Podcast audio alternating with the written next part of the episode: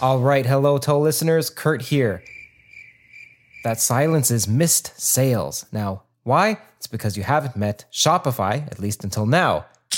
Now that's success, as sweet as a solved equation. Join me in trading that silence for success with Shopify. It's like some unified field theory of business. Whether you're a bedroom inventor or a global game changer, Shopify smooths your path. From a garage-based hobby to a bustling e-store, Shopify navigates all sales channels for you. With Shopify powering ten percent of all U S e-commerce and fueling your ventures in over one hundred seventy countries, your business has global potential. And their stellar support is as dependable as a law of physics. So don't wait. Launch your business with Shopify. Shopify has award-winning service and has the internet's best converting checkout. Sign up for a one dollar per month trial period at shopify.com slash theories. All lowercase, that's shopify.com slash theories. This is just an editor's note. I just finished editing and had to add this. There's a fascinating discussion on ontology and how it's related to epistemology, which occurs around the one-hour mark. If you're interested in philosophy and consciousness, which you most likely are, given that you're on this channel, then make sure you at least watch that part, as ordinarily these two divisions aren't brought together, and it was great to hear about their interrelatedness. Recall that there are timestamps in the description for all of the videos. Secondly, the conversation toward the end regarding software as akin to physical law is one that I also haven't heard before, and whether or not I agree with it is another matter. It's at minimum thought-provoking. Enjoy this legendary theolocution between Joscha Bach and John Vervaeke.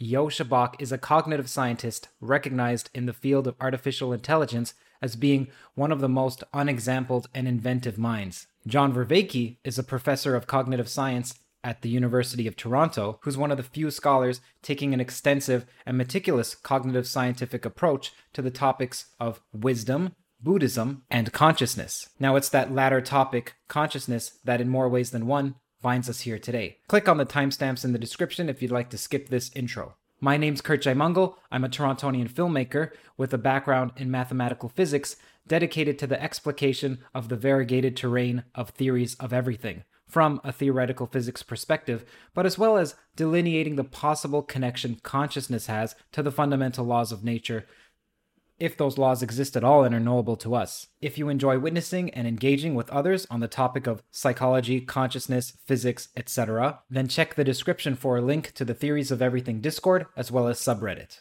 There's also a link to the Patreon, that is patreon.com slash Curt Jaimungal, if you'd like to contribute, as the patrons and the sponsors are the only reasons that I can do podcasts with this level of quality and depth, as now this is what I do full-time thanks to their support. With regard to sponsors, there are three. The first is joining us for the first time, and that's the Anagoge podcast. That is A N A G O G podcast. It's a podcast dedicated to philosophy, psychology, and consciousness. Thus, if you like the conversations that we have on this channel with Joscha Bach, Vervaeke, Bernardo, Kastrup, and Donald Hoffman, et cetera, then it's worth visiting youtube.com slash Anagoge podcast. That is A N A G O G podcast. In the latest episode of their podcast, they talk about the foundations of science and the role irrationality has to play in science. They've also spoken to Greg Henriques, who has what's akin to a psychological theory of everything called the Unified Theory of Knowledge. Anagoge podcast is available on all podcast platforms, and it's spelt A N A G O G podcast. The second sponsor is Brilliant. During the break, I decided to brush up on some fundamentals in physics, so I committed myself to learning one lesson per day on Brilliant. Some point soon, I'd like to speak to Chiara Marletto on constructor theory, which is predicated heavily in information theory, so I took a course on random variable distributions and knowledge and uncertainty. Despite previously knowing the formula for entropy, as it's hammered into you as an undergrad, it was extremely edifying to see a different explanation of the formula for entropy that doesn't seem like one that's been handed down arbitrarily from God. Instead, after taking the course, it's easy to see why the formula for entropy is the way that it is and how it's an extremely natural choice. There are plenty of courses, including ones on group theory, which is what's being referenced when you hear that the standard model has in it U one cross S U two cross S U three. Those are technically called Lie groups. Visit brilliant dot org slash toe, T O E, to get twenty percent off your annual subscription. I recommend that you don't stop before four lessons, and I think you'll be greatly surprised at the ease at which you can now comprehend subjects that you previously had a difficult time grokking. At least, I know I did. The third sponsor is Algo. Algo is an end-to-end supply chain optimization software company with software that helps business users optimize sales and operations, planning to avoid stockouts, reduce returns and inventory write-downs while reducing inventory investment. It's a supply chain A I that drives smart R O I, headed by Amjad Hussain, who himself has a podcast on artificial intelligence and consciousness and business growth. If you like this podcast, the Toe Podcast, and want to support, then visit Amjad's podcast, link is in the description, as subscribing to Amjad's channel indirectly supports the Toe channel. Thank you and enjoy. I did watch uh, Joscha's uh, three videos you sent to me, and there's stuff in there that I I, uh, I would I'd like to sort of pick up on. So great, great. Okay, well, I will get started on going live. Last time there was this thing you always forgot to do, and then you remembered to do it. Entangling with the Weltgeist.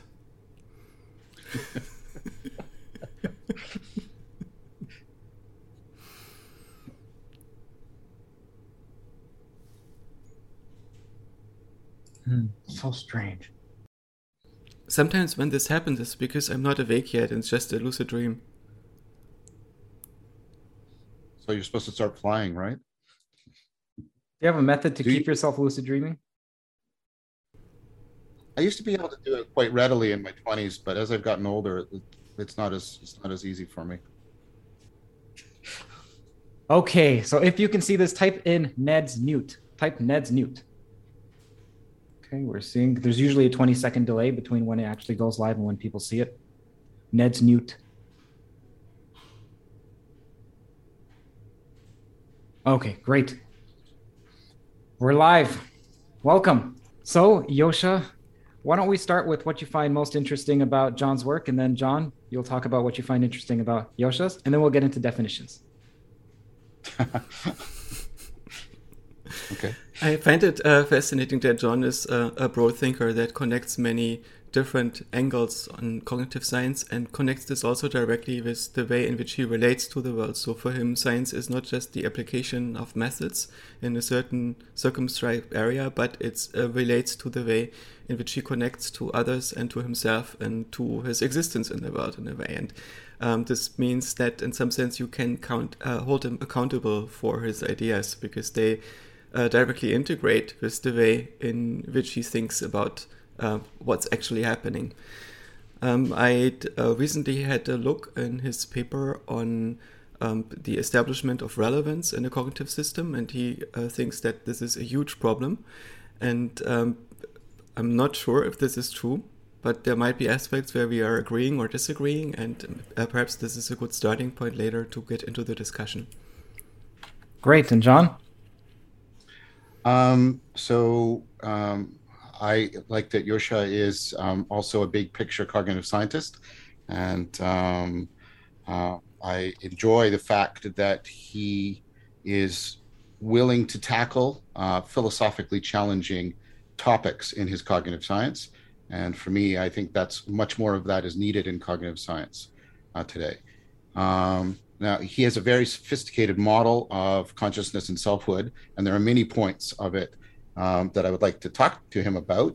Um, there's some things that are, are interesting. Uh, he talked about, uh, just to connect to something he said about my work, in his Mind Matters uh, talk, he talked about the, uh, the feeling of what it's like as a primary sense of relevance, and that of course tweaked my ears. Um, and then he put uh, uh, quite a bit of importance on attention, and uh, as I do, and trying to understand cognition. Um, and so, uh, uh, and also within his discussion of the self, Um, he incorporates aspects of narrative, uh, and that's something I'd very much like to talk about uh, with him. So there's a lot that I find very interesting in his work. But uh, like I said, I commend him for um, the kind of big picture cognitive science. Uh, it's it's it's not as common as it should be, to my mind, right now. Uh, so, Joscha, from your overview of John's work, what do you see as the disagreements? You mentioned that there are. Uh, I am not as familiar as I would need to be to point out all the disagreements. Also, I don't know how much uh, John's views have changed over the uh, last few years and decades. Uh, typically, when you are thinking about these questions, there is uh, always a, a lot of movement in your own mind, I think, and you update on ideas. And so I'm not quite sure what the current disagreements would be, but I'm sure that there are many. Just because of the multitude of, of things that have to be discussed and uh, the angles that you can take on them. Let's talk about what the definition of consciousness is, and sentience and mind. So those are consciousness, sentience, and mind. Joscha, why don't you start with your definitions of them, then we'll hear John's, because obviously we have to so, agree uh, on the definitions. Yeah, sure. The definitions, I don't think that are necessarily contentious points. We just need to uh, anchor them somehow so we agree on what things we are talking about and what we're not talking about, I think. So to mm. me, mind is basically um, the vehicle in which everything plays out. It's basically the mechanism and substrate that is uh, emergent over the, mostly the activity of the brain, I think. And uh, inside of the mind, there uh, happens a model of the world and the self, and the mind also facilitates motivation at some level. And um, then um, the next uh, term that we wanted to talk about is sentience. Sentience is the ability of a system to relate to its environment and to discover itself in the environment and establish this kind of relationship, and in this way learn what it's doing. And uh, I don't think that sentience is the same thing as consciousness, because, for instance, it doesn't have to happen in real time. There doesn't need to be an immediate reflexive awareness of this process itself that is becoming aware. And in a sense, I think, for instance, that corporations are usually not conscious, I think, but uh, many corporations are sentient in the sense that they understand what a corporation is, how this corporation relates to the world and how it interacts with the world and plans for it. And of course, the sentience of the corporation is facilitated by the people that work for the corporation in this planning role. But so sentience is a functional property that many intelligent systems develop. And uh, consciousness is... Uh, colloquially speaking, the feeling of what it's like. It's a as a particular phenomenology that is, um, it, it looks like something to the system that is conscious. And I think that functionally consciousness is uh, largely a control model of the attention of the system. And when we say that a system is conscious, for instance, a cat or a human being, what we mean is that this system is able to act on a model of its own awareness, which means it knows that it is aware of things and uses that to drive its own behavior in the moment. Is that distinct from self-consciousness, that it's aware that it's aware? Uh, self is slightly different because you can be conscious without having a self. For instance, in dreams, you will very often uh, notice that you are conscious, but there is no I. And also in meditative states, you don't need to focus on the I. What uh, typically happens, though, in the type of consciousness that we have is that we know that something is conscious. So we are aware of the awareness, but that doesn't need to have a first-person perspective in consciousness. So I would say that uh, first-person perspective and consciousness, even though in our normal daytime wakeful state are largely uh, related, are actually orthogonal. You can have them independently of each other in a way. Okay, John, so what are your definitions? Or what do you agree with, disagree with? Well, uh, first of all, the, uh, about the referent before the sense. Um, yeah, I take it to my mind to refer to, um, although whether or not it, it forms a unified entity is perhaps part of the question. But what, when we're referring to mind, refer, referring to some unity, some system uh, by which we are intelligent and conscious. Um, and I take intelligence to be the capacity to be a general problem solver. and...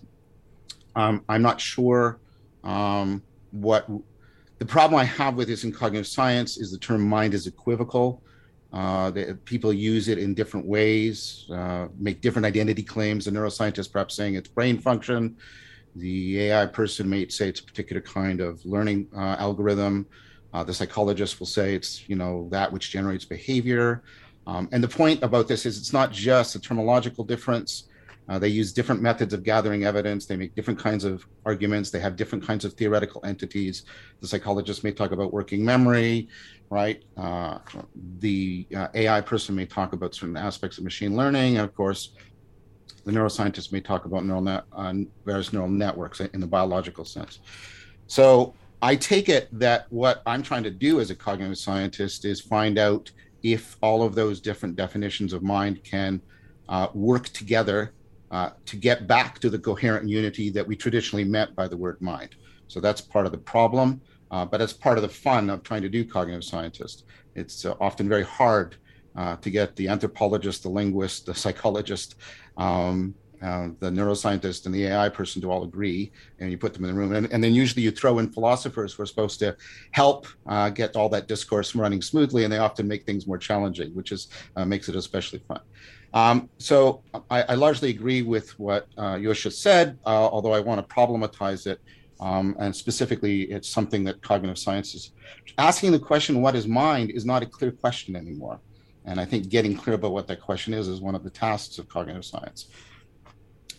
So um, sentience um, and awareness, and uh, um, I, I tend to have, I, I tend to bind sentience to Mason's notion of sentience, uh, which is aware, I think it might overlap with what Joscha means by awareness, but a sentient system is one that can in some sense size up its situation.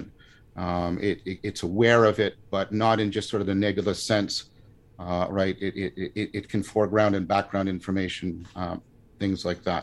Um, so perhaps I think a, a little bit of a tighter connection between sentience and uh, perceptual awareness.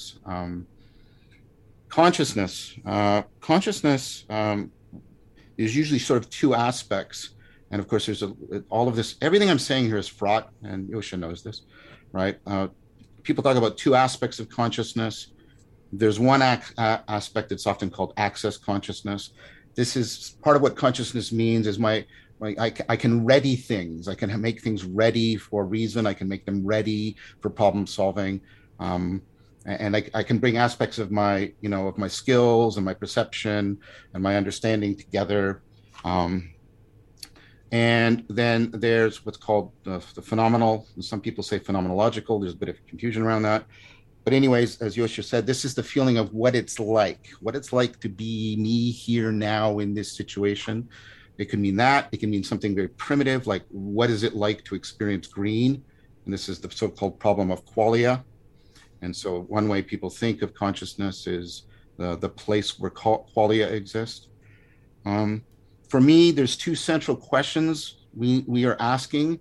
And part of what I would argue is we need to integrate them together. And one of the the, the strengths I see of Joscha's work is I do see see him attempting, and I don't mean attempting as a as a as an insult. We're all attempting here, um, attempting to integrate these two questions together. One is the function question, which is basically what the hell does consciousness do, given that so much, so much of our intelligent behavior happens unconsciously. What is consciousness for? Some people are willing to say it's not for anything. It's just an epiphenomenon. It doesn't do anything. It has no function. Joscha doesn't say that. Uh, I'm not saying he does. The other question is the nature problem. How is it that something like consciousness exists in this physical world, which uh, amongst all these objects that don't seem to have any of these subjective uh, properties, qualia, uh, things like that? At least since the scientific revolution, we separated all of those out from Uh, the physical universe, and we put them in this place. Now, I happen to think that you should try and answer those questions together in an integrated fashion. One of the criticisms I have of some of the central theories is they tend to answer one question while neglecting the other, and vice versa. Um, so I think that's m- my best. I had to say a little bit more because he went first, so I had to sort of take into what he, uh, Joscha said. Uh, but that's um, uh, trying to answer. Any good definition of consciousness should try and answer the function and the nature questions in an integrated fashion. John, you said that some people say that consciousness is where qualia exist. What do you mean? So one way, I mean, this goes back largely to Descartes, and it's picked up by Locke. Um, so uh, Galileo made a distinction between primary qualities, and, right, or qualia, and secondary. Uh, primary qualities are ones that are mathematically measurable in some um, some sense, like, you know, the length of an object, its mass, things like that. And Galileo proposed that those were real. They were in the objective world. Uh, and then there are all the qualia that are not mathematic, ma- mathematically measurable, like the, the experience not the reflectance pattern, but the experience of greenness, the experience of sweetness, the experience of beauty, perhaps. And so for De- for Descartes, following up on Galileo, those things did not exist in the world. They, they existed only in the mind. They were therefore only in the subject. They were subjective. And that's qualia. Now, the idea is there's lots of your There's lots of stuff happening in the mind unconsciously that doesn't seem to be generating any of that qualitative experience. It only seems to be the case, uh, or it seems to be the case that not only seems to be, it seems to be the case that those qualia only exist when I'm awake, alert, and aware in some fashion. Um, and so they seem to be in consciousness. Now, that that in is at best metaphorical, but that's how many people, many people take that to be the central phenomena of, of consciousness, and that the problem of consciousness is largely the problem of answering that. Uh, other people think other pheno- other aspects of consciousness are central, like intentionality. The consciousness seems to be about things, directed at things.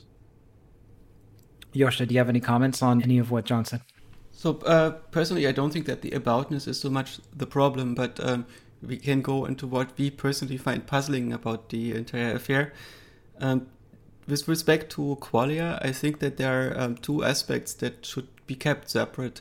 One is um, what is the difference between uh, these elements and features of experience and the measurement?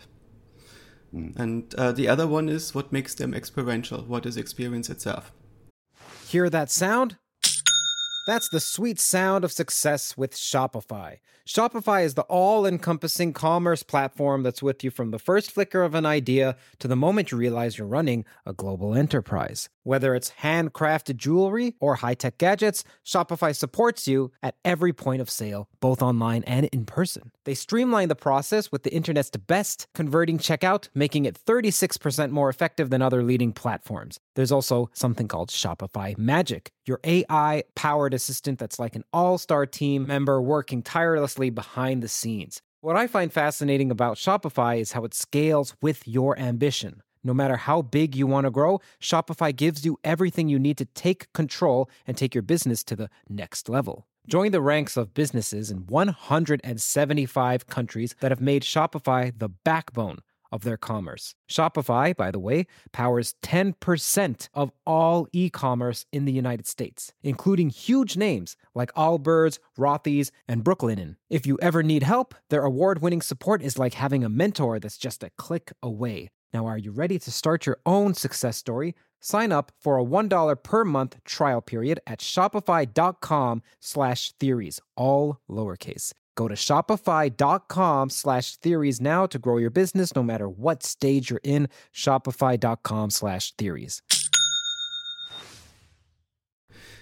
And um, the first question is something that became, I think, quite apparent in um, early work uh, that I participated in ro- in robotics. We taught little Sony Ibrio robots to play soccer. And in, in the course of this task, they had to watch balls moving over a field, and we had to segment out the balls. And when the task was set up by the people who developed this uh, game, uh, we already um, made this task as easy as possible, at least we thought. We made the field extremely and homogeneously green. There were some white lines on the field, but still, and the ball was very orange. And unfortunately, the ball uh, was a little bit uh, reflecting, and uh, the field was also taking up some of these reflections. And we thought we could solve the problem basically with a lookup table where we just would uh, match certain color values from the R G B sensors of the camera of the robot to whether it's ball or field, and this didn't work. We found that uh, the pixels below the ball were more orange than the pixels at the bottom of the ball were not green. Razor blades are like diving boards. The longer the board, the more the wobble, the more the wobble, the more nicks, cuts, scrapes. A bad shave isn't a blade problem, it's an extension problem. Henson is a family-owned aerospace parts manufacturer that's made parts for the International Space Station and the Mars rover. Now they're bringing that precision engineering to your shaving experience. By using aerospace-grade C N C machines, Henson makes razors that extend less than the thickness of a human hair. The razor also has built-in channels that evacuates hair and cream, which make clogging virtually impossible. Henson Shaving wants to produce the best razors, not the best razor business. So that means no plastics, no subscriptions, no proprietary blades, and no planned obsolescence. It's also extremely affordable. The Henson razor works with the standard dual-edge blades that give you that old-school shave with the benefits of this new-school tech. It's time to say no to subscriptions and yes to a razor that'll last you a lifetime. Visit hensonshaving.com slash everything. If you use that code, you'll get two years worth of blades for free. Just make sure to add them to the cart. Plus one hundred free blades when you head to H-E-N-S-O-N-S-H-A-V-I-N-G dot com slash everything and use the code everything. So in some sense, if we just did color tables, we uh, the colors were at the uh, in the area where the ball touched the field were inverted. And so we needed to be more intelligent. We needed to figure out, ultimately, of whether pixels that we see in a certain region of the um, field are probably part of the ball and are probably part of the field. And depending on this context, we would have to reinterpret them. And so I noticed that a color is not just a certain wavelength or a certain R G B value that you take from your camera sensor. It's an uh, interpretation that is qualitatively bound to the context in which it's being measured. So the property of redness is not just a certain uh, R G B value. It is given in the context of a red object, um, the interpretation of the surface properties uh, in the stationary way of that object. Right? So it's a property that attaches to the, uh, to an object in, the, uh, in a certain context. Redness is the property that is shared by all the red objects. And you cannot separate redness from this in, in the processing uh, if you have changing lighting and uh, real-world lighting. So there needs to be some kind of feature processing that makes uh, that turns a measurement into a context-dependent feature that is in um, multiple dimensions qualitative. So uh, I think it's a happy accident that this rhymes to qualia. It's not the, uh, actually the reason, but this answers, I think, to some degree the first question: Why is um, Are the uh, elements of experience different from measurements, and what distinguishes them from measurements? But it doesn't answer the second question: what is it to experience? Why is this thing part of my inner reality? And this has to be explained in a different way. It has to be explained by a certain kind of architecture, and this is what some people find very puzzling. It doesn't look that puzzling to me, and we can look into the details of what it looks like. But for instance, uh, one important aspect is that uh, we can learn to deconstruct the qualitative experience of the things that we're looking at. So when we look, for instance, at a face, what we typically see is uh, an expression in the face. It's not just a geometrical arrangement of features. But we can stare for a face for long enough until the faceness of the face disappears. And the only thing that's left is the geometrical arrangement. And we can go further and let the geometry disappear. And we just see colored blobs and flickering and so on. And uh, in this way, we can start deconstructing the elements of our experience. And once we see how they are deconstructed, we can also get a glimpse on how they are constructed in the first place. One of my students once told me, you know, there's a weird, very weird thing. I can see faces in power plugs. And uh, in wall sockets. Sorry, faces and, where?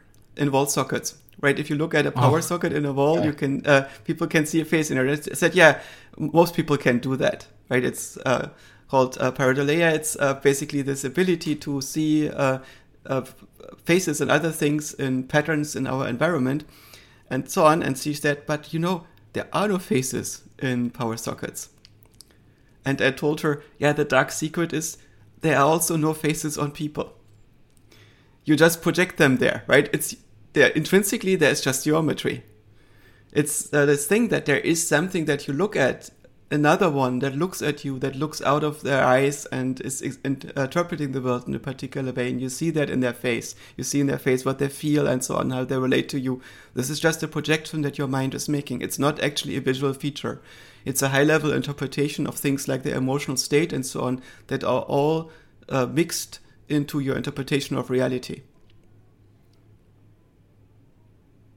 Um, so uh, I guess uh, what I, I, I don't have any disagreement with that, uh, at least right now. Um, I, I, I'm in agreement with this idea uh, that when we're talking about uh, perception, and we're talking about doing things in terms of a context dependence, and then the sensitivity to that, the sensitivity to context and context, context, context dependence, I think is really, really crucial. I see that sensitivity as bound up with uh, the capacity for interpretation. Um, interpretation means uh, being able to, uh, in some way, direct your attention or your awareness to some features rather than others, because you can, of course, take in all possible features of the, of the object or the environment, et cetera. Um, so I guess I see those two processes uh, as a little bit more closely related. And um, I do think that part of what it's like to experience a face um, is to find it relevant in a particular fashion, to find it as fitted to that context and fitted to your task within that context. Um, and I think that it, I also, as Joscha said, I think that goes into the perception of it. So I see, I guess, perhaps a deeper interpenetration between the perception and the interpretation. Um, this goes around uh, ideas like I've been talking about, about relevance realization. Um, now, the, uh, there's, there was an interesting um, move made there, and I don't know how fast we want to go ontological, um, where, where there was, um, you, you know, the, the face isn't really there, and um, it's just a projection. Um, and so um, I'm not quite sure what that means. Uh, maybe Joscha can, uh, because I take it, for example, uh, that that would generalize to everything in my experience um, that I find meaningful. Um, and uh, like, um, do I want to say that the various, you know, gauges I'm using in science are just projections? Um, do I want to say that the other people that are debating with me are just projections? So I get sometimes me, you do. Uh, yeah, uh, but the problem I, uh, is is is um, there's an implicit normativity of realness there that um, I guess I, I want I, uh, I want to unpack a little bit, because uh, like I said, I think the point that Joscha made just generalizes to everything, and then I, I'm, I have sort of epistemological and ontological concerns about that, because it it might, I'm not saying it does, I'm saying it might sort of lead me into kind of a solipsistic skepticism, which makes the very pro- the very attempt to do science itself kind of implausible. Um, so, what is it? I mean, surely there must, surely maybe not surely, uh, there must be uh, perception that counts as observation of the environment. I take it, um, and w- why is it not just a projection? I guess is my question. Yes, so uh, this particular point uh, relates to the question of whether faces are part of res extensa. And yeah. we have to uh, sort out what we mean by res extensa. The typical way in which Descartes uh, is interpreted is that there are uh, two substances yeah. out in physics, in a way, ontologically at the level at which the universe exists. And one of these substances is stuff in space, the extended things, the objects in the world, the... Um, And then uh, we have res cogitans, which is uh, the space of ideas in which the mind exists and somehow they interact with each other. So basically the mind exists in a, a different dimension of the universe and remote controls the physical body uh, via the pineal gland or, um, as Popper and Eccles suggested, uh, via the neocortex, which is some kind of uh, magical quantum antenna which talks to the mind in a different realm that is mm-hmm. not in physics. And I think this is a um, misunderstanding that uh, ultimately can be mapped to faulty on, um, epistemology. So there is a, a weird perspective on what we think is and in the way in which it is constituted. It's also reflected in the Christian interpretation of the Genesis. And maybe this is not unrelated because it's part of the same cultural tradition, this interpretation of Genesis and the interpretation of Descartes. And uh, in Genesis, uh, we have the creation of a physical universe by a supernatural being in, in the common interpretation. And uh, it starts out with the uh, creation of uh, light and darkness, which are separated from each other, and then uh, the creation of sky and ground, and then the plants and the animals eventually, and then they all get their name. But we do know that uh, sky and ground are not physical entities. And colors are not in physics. There are constructions that only happen in our mind. And, and when we look at foundational physics, we see a weird quantum graph that has uh, uh, very complicated properties, among them apparently the property to throw uh, regular patterns at our systemic interface so our brain can find regularity in them. And part of these regularities that our mind is discovering in quite reliable ways is uh, darkness and brightness and sky and ground and plants and animals, and giving them all their names, which is cognitive development. So the universe that you and me are interacting with experientially and also intersubjectively is not a physical universe. You're not talking about entities in physics when we talk uh, about the universe to each other. We largely talk about entities in our experience. And now it turns out that this experience that our brain is constructing for us to relate to, which is a coarse graining of the patterns that uh, the physical universe throws at us, uh, contain two types of entities. And one group of uh, entities is what we could call stuff in space. It's like a physics engine in a computer game. So we have uh, a three-dimensional, basically Euclidean space in which we have extended objects that occupy volumes, and these objects can be solid or liquid or uh, gaseous, and they uh, displace each other, and they have all these properties that we would call res extensa. But uh, this res extensa is geometric, it's mechanical. It doesn't want something. It's just moving in a mechanical way. And uh, so when the student said uh, that uh, there are no faces uh, in power sockets, what she meant is that the, the physical thing, the res extensa thing, the geometrical thing, the face, is not really on the power plug. And I pointed to her out that the face itself is not a geometrical thing. So when you see a face, what you see is not actually a geometry. It's not part of something that you would construct with a three D program. What you have to construct is a certain part of res cogitans. It's a certain interpretation of a high-level feature that is already a mental feature, that we see this intentional entity in the world expressed by uh, its interface to the world. And uh, so I, I think this way we can, uh, John and me, probably agree on a way in uh, which we disassemble the category, or at least make uh, the next step. And I, so I would agree that, um, of course, every entity that we make out in the universe ultimately is an imposition that our mind is making. This imposition is not necessarily an arbitrary one, because uh, the universe cannot be efficiently encoded in every possible way. There are certain ways in which the encoding makes sense, and others where it uh, doesn't help you to interpret the world. Uh, so it, the way in which we um, um, make, uh, draw the boundaries between objects is not arbitrary, but the boundaries are drawn by our mind. Okay, so um, uh, uh, of course you're aware of the, I mean, first of all, a comment. Um, I do think there's a deep connection between um, the Christian model, which is sort of a two worlds mythology, and Descartes' uh, dualism of mind and body. Uh, so I think that's an accurate historical observation. Um, I talk a bit about that connection in my Awakening from the Meaning Crisis series. So. Um, In fact, I often talk about Christian Cartesianism as the as the link between those. So I think that's mm-hmm. a good a, a good historical observation. Of course, the, the deep problem uh, with finding that division of res extensia and res cogitans um, to be the sort of final note on your ontology is the problem that beset Descartes, which is uh, the problem that Spinoza immediately re- re- recognized, is that there's no possible causal interaction between these domains, and you get the separation of right reasons from causes, and you get all, all of these kind, kinds of problems. Um, and so I take it that there is something fundamentally wrong with the ontology if it's giving us that kind of deep, I mean, it strikes me as absurd to say that my mental states, whatever they happen to be, and my physical states are not causally interacting with each other um, on an ongoing basis.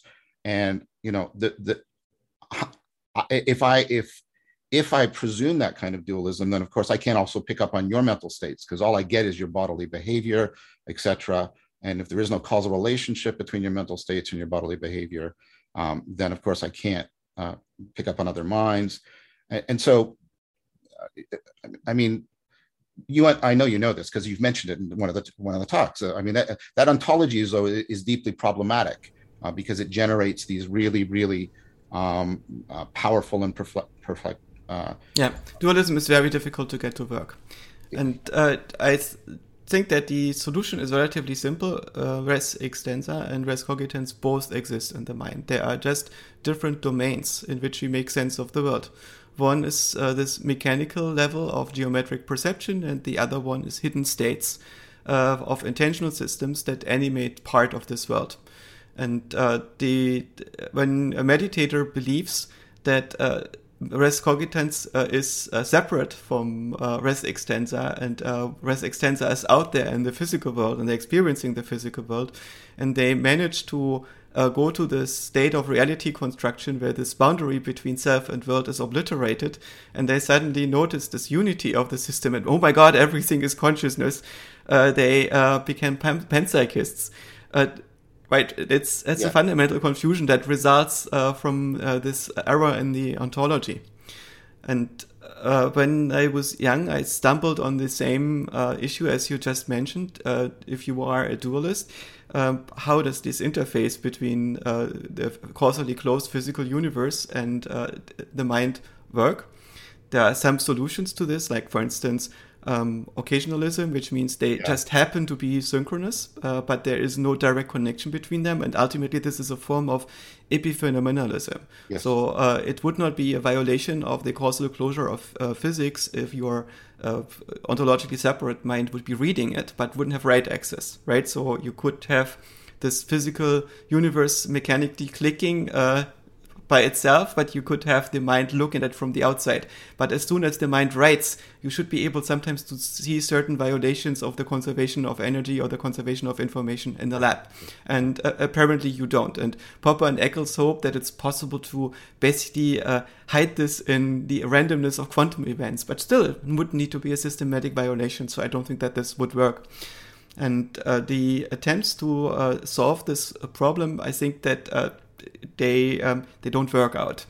So I thought there is two possibilities. One is uh, either we are in an entirely mechanical universe and there is no conspiracy going on.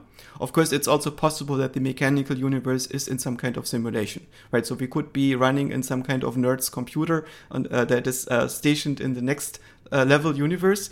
And uh, of course, this nerd could also interact with our world. And in a sense, dualism in some sense might be possible. It could also be that our minds indeed run on a separate machine and interact with it. But in this sense, every supernatural thing would have to have a natural cause at some level at, in one of the parent universes. Just unfortunately, this uh, intermediate level could be a symbolic one. And the symbolic universe is a magical universe. Right? If you have a magical interaction that, for instance, in Minecraft, you can open up a shell and you can say time set day and the sun rises. And there is no process within the cellular automaton of Minecraft that explains this mechanical.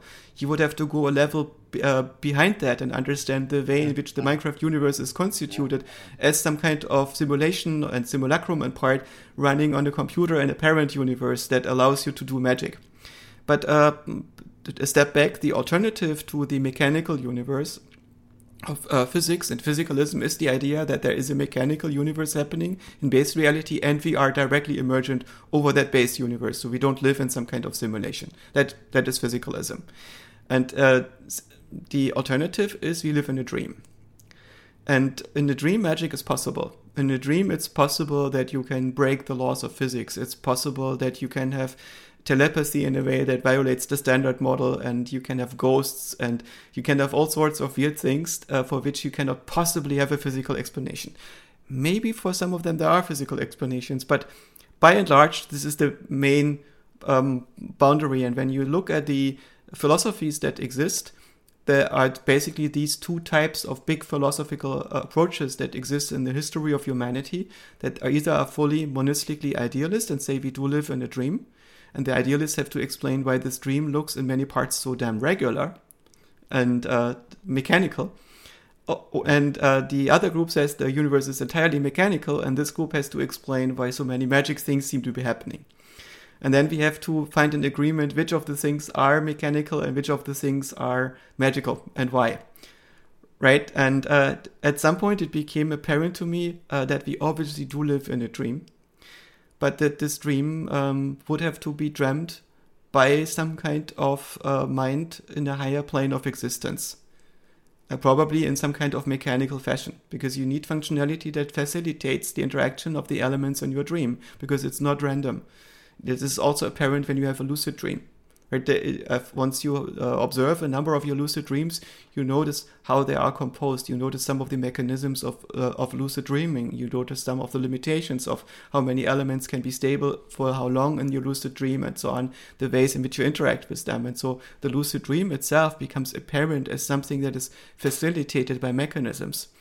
And so what would be the properties of that higher plane of existence? And I think this higher plane of existence is physics. Right? Physical systems cannot be conscious. Only simulated things can be conscious. Consciousness is a virtual property. It's simulated. It exists in the dream. And the system that dreams us, uh, according to our best theories right now, is a brain in physics.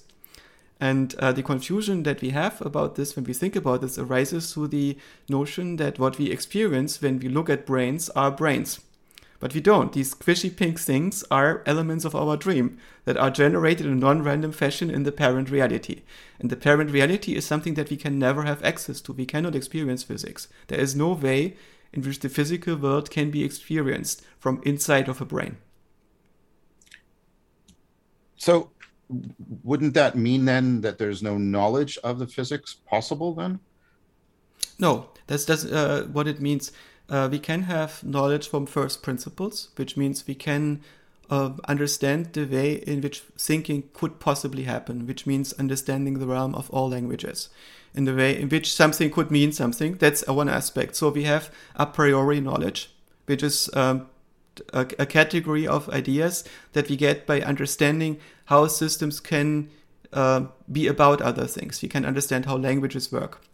And the other thing is that we can uh, make observations, and we can identify regularities in the observations, and then using our understanding of first principles to get a notion of what the significance of these observables is. And uh, so I think it's a, a good simplification to say that we find regular patterns at our systemic interface, and in these regular patterns we find um, non-random ways to disassemble them and build them into hierarchies of features and objects. Um, I, I don't know if I, th- I don't know if I made myself clear. What I was trying to get at, uh, are you? Uh, maybe I, I, I should ask a question first. Are you proposing that you can do physics a priori? Uh, because that, that doesn't seem to be the case.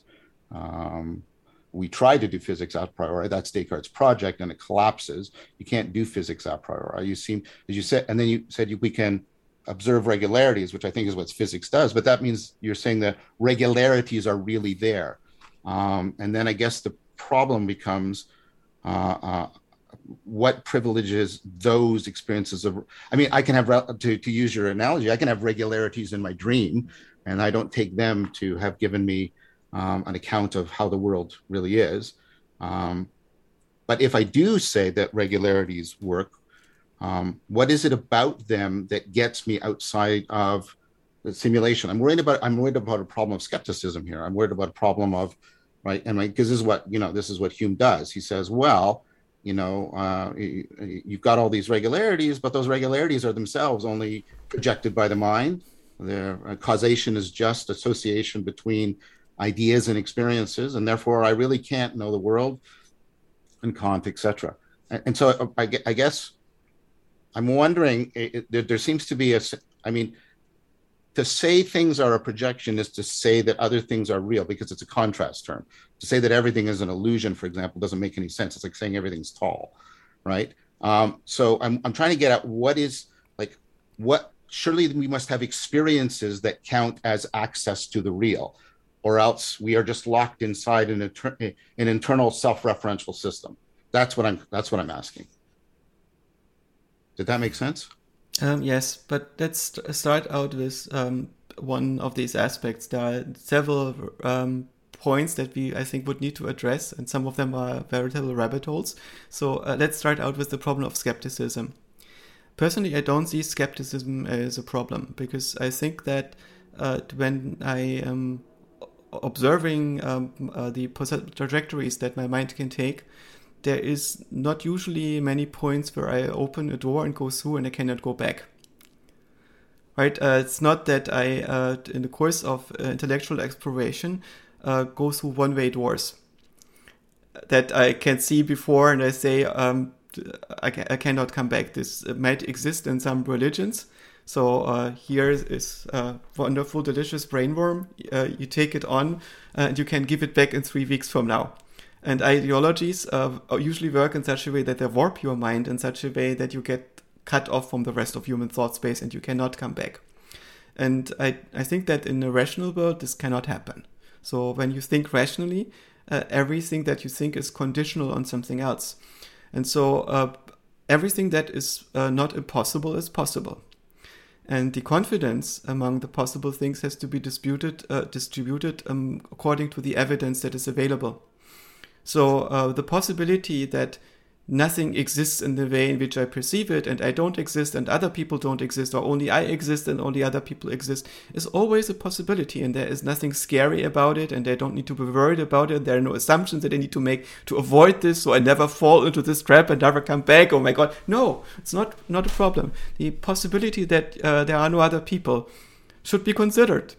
And I should see uh, what observations suggest that this is the case and which observations speak against it. And uh, if I ever find out that there never been other people, why should I be surprised, right? It's, I should consider this. I should see how deep the rabbit hole goes. There's nothing scary about it. It's not infinitely deep.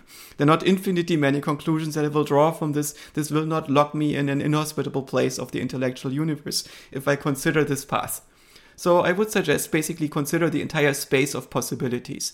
And uh, the idea that there are other minds in the world that are constituted in a quite similar way to mine, but have a larger diversity than some people might be willing to acknowledge at first glance, and so on, right? This it seems to be a good theory. There seem to be other objects that look a lot like me in this mind, and there seem to be, like me, the side effect of the regulation needs of the hairless monkey uh, in the present universe. And uh, this, so it's a good theory. It gives good predictions. It's a useful encoding of the patterns that are thrown at my systemic boundary.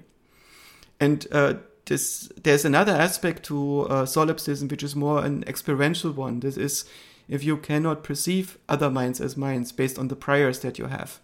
Most people don't learn a lot of wisdom in their life, and that the wisdom they have is largely a structure that is innate to them. They are lucky to be born wise. And uh, they just converge in the observation of their world to uh, more details in, in this structure and so on. And people that are born unwise have difficulty to ever get to wisdom.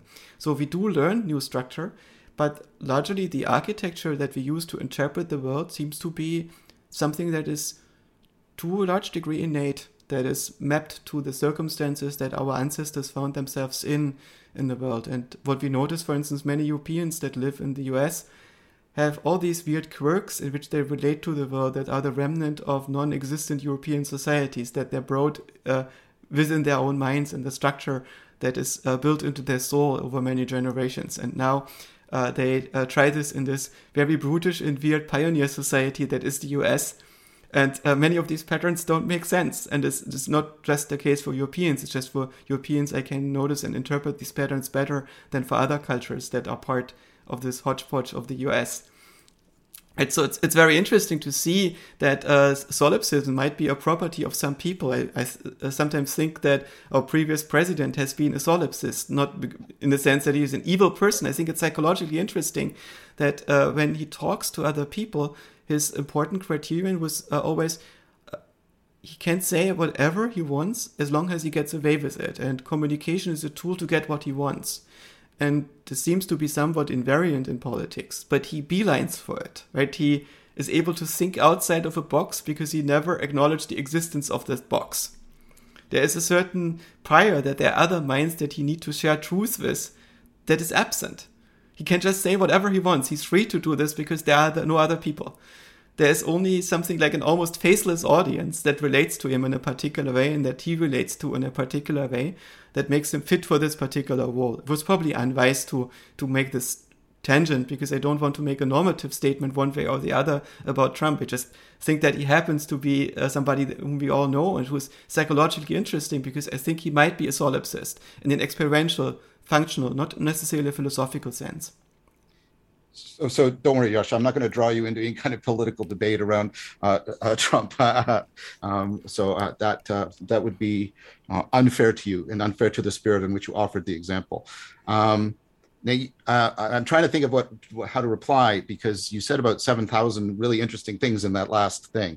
Uh, but one thing I, I, I, I seem to pick up on uh, was that, you know, uh, reality seems to be t- determined by rational processes of making sense, um, which, I mean, and that's a classical kind of idealism. That's sort of like Hegelian idealism, that ultimately the real is dependent on uh, on the uh, on the capacity for rationality, and so rationality has to be as real as anything else because of that dependency relationship. Now, the thing about that is rationality seems to be a quintessential mental property too, um, and does that mean that we don't have? I mean, you know, you know, you know this too. I know you know it. Again, I've seen your talks. You know, the problems of deep time that idealism faces, right? The problem with deep time. Uh, you know, um, there seems to be a significant difference between Darwin discovering the theory of evolution in eighteen fifty-nine, process of rational reflection, gathering the evidence, and the process of evolution that actually led to Darwin's existence, right? They have different, they have different temporal, uh, spatial extensions, et cetera. And so the, the, the problem, uh, I guess I'm trying to get at is, when I'm talking about it that way, doesn't that mean that I have to uh, take it that re- that rationality really exists, since my ability to determine what is real is dependent on my rational processes, like you said, better theories, worse theories, making better sense, uh, et cetera, et cetera. And then that seems to indicate uh, a very high level of organization at which things can be real, rather than just um, what is typically taken to be uh, the physical. Uh, I take it that, at least traditionally, and at least currently, rationality is not part of the ontology of physics. It's presupposed in the practice of physics, but it's not part of the ontology.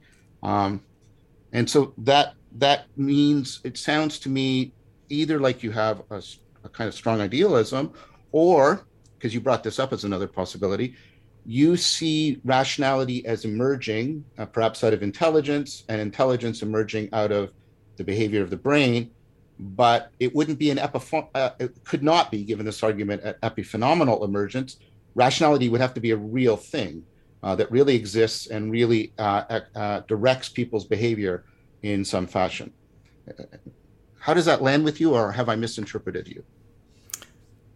So uh, we probably have to agree on what we mean by rationality mm. to be able to disassemble this term a little bit further. Typically, it's the ability to uh, reach a certain goal in which you have reason to believe that uh, these tools that you use are uh, suitable to get to that goal. It, it's I, I would add, in, in addition to the instrumentality aspect of rationality, that rationality includes a capacity for self-correction. Uh, mm-hmm. So the system has to be able to correct itself as it's pursuing these goals, and be able to seek out more reliable uh, means of achieve, achieving those goals. So the uh, and so the system is inherently self-correcting, which means, in a very important way, the system has to be self-transcending in some fashion. It has to be able to exceed itself. It has to be able to grow. It has to be able to develop. Yeah. So there's there's something. But I see this all part of the uh, instrumentality. I don't think that. Uh, if you are in a suitably complex uh, environment with complex tasks, that you can be uh, d- believe that your strategy is the only uh, suitable one and uh, doesn't need some kind of mechanism of self-correction. So self-correction, I think, falls relatively early out of the instrumental notion. Yeah, I don't have any problem with that. Yeah. I just, I just wanted, I just wanted to point out that that's often not explicated in uh, accounts of instrumentality. So I, I yeah, go ahead. But uh, I don't think that rationality in this sense is necessarily a thing that exists as an object, but uh, it exists as an archetype. It exists as a strategy that I can specify from some basic uh, desirables uh, for any kind of system that is strategizing on solving a control problem in, in a complex world.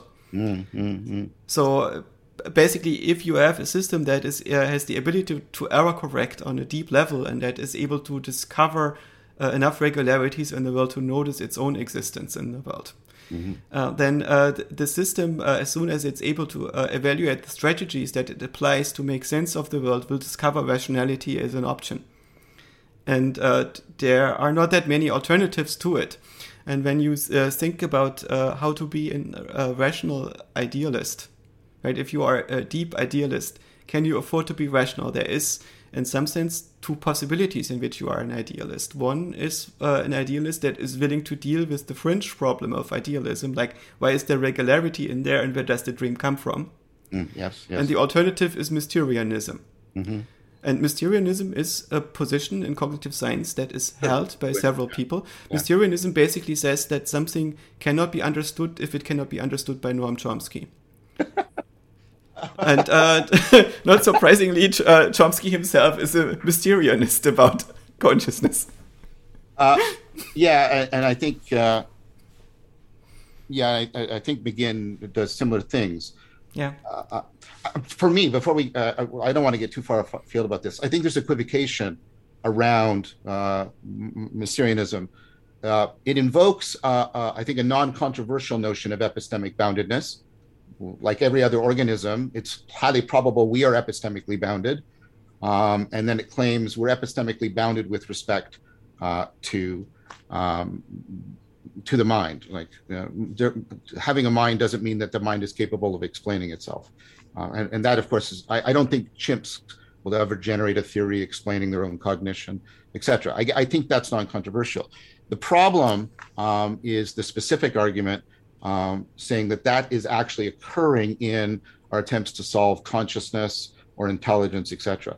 Uh, so I think, I, well, I agree about um, the egocentrism of some of the arguments that you pointed to.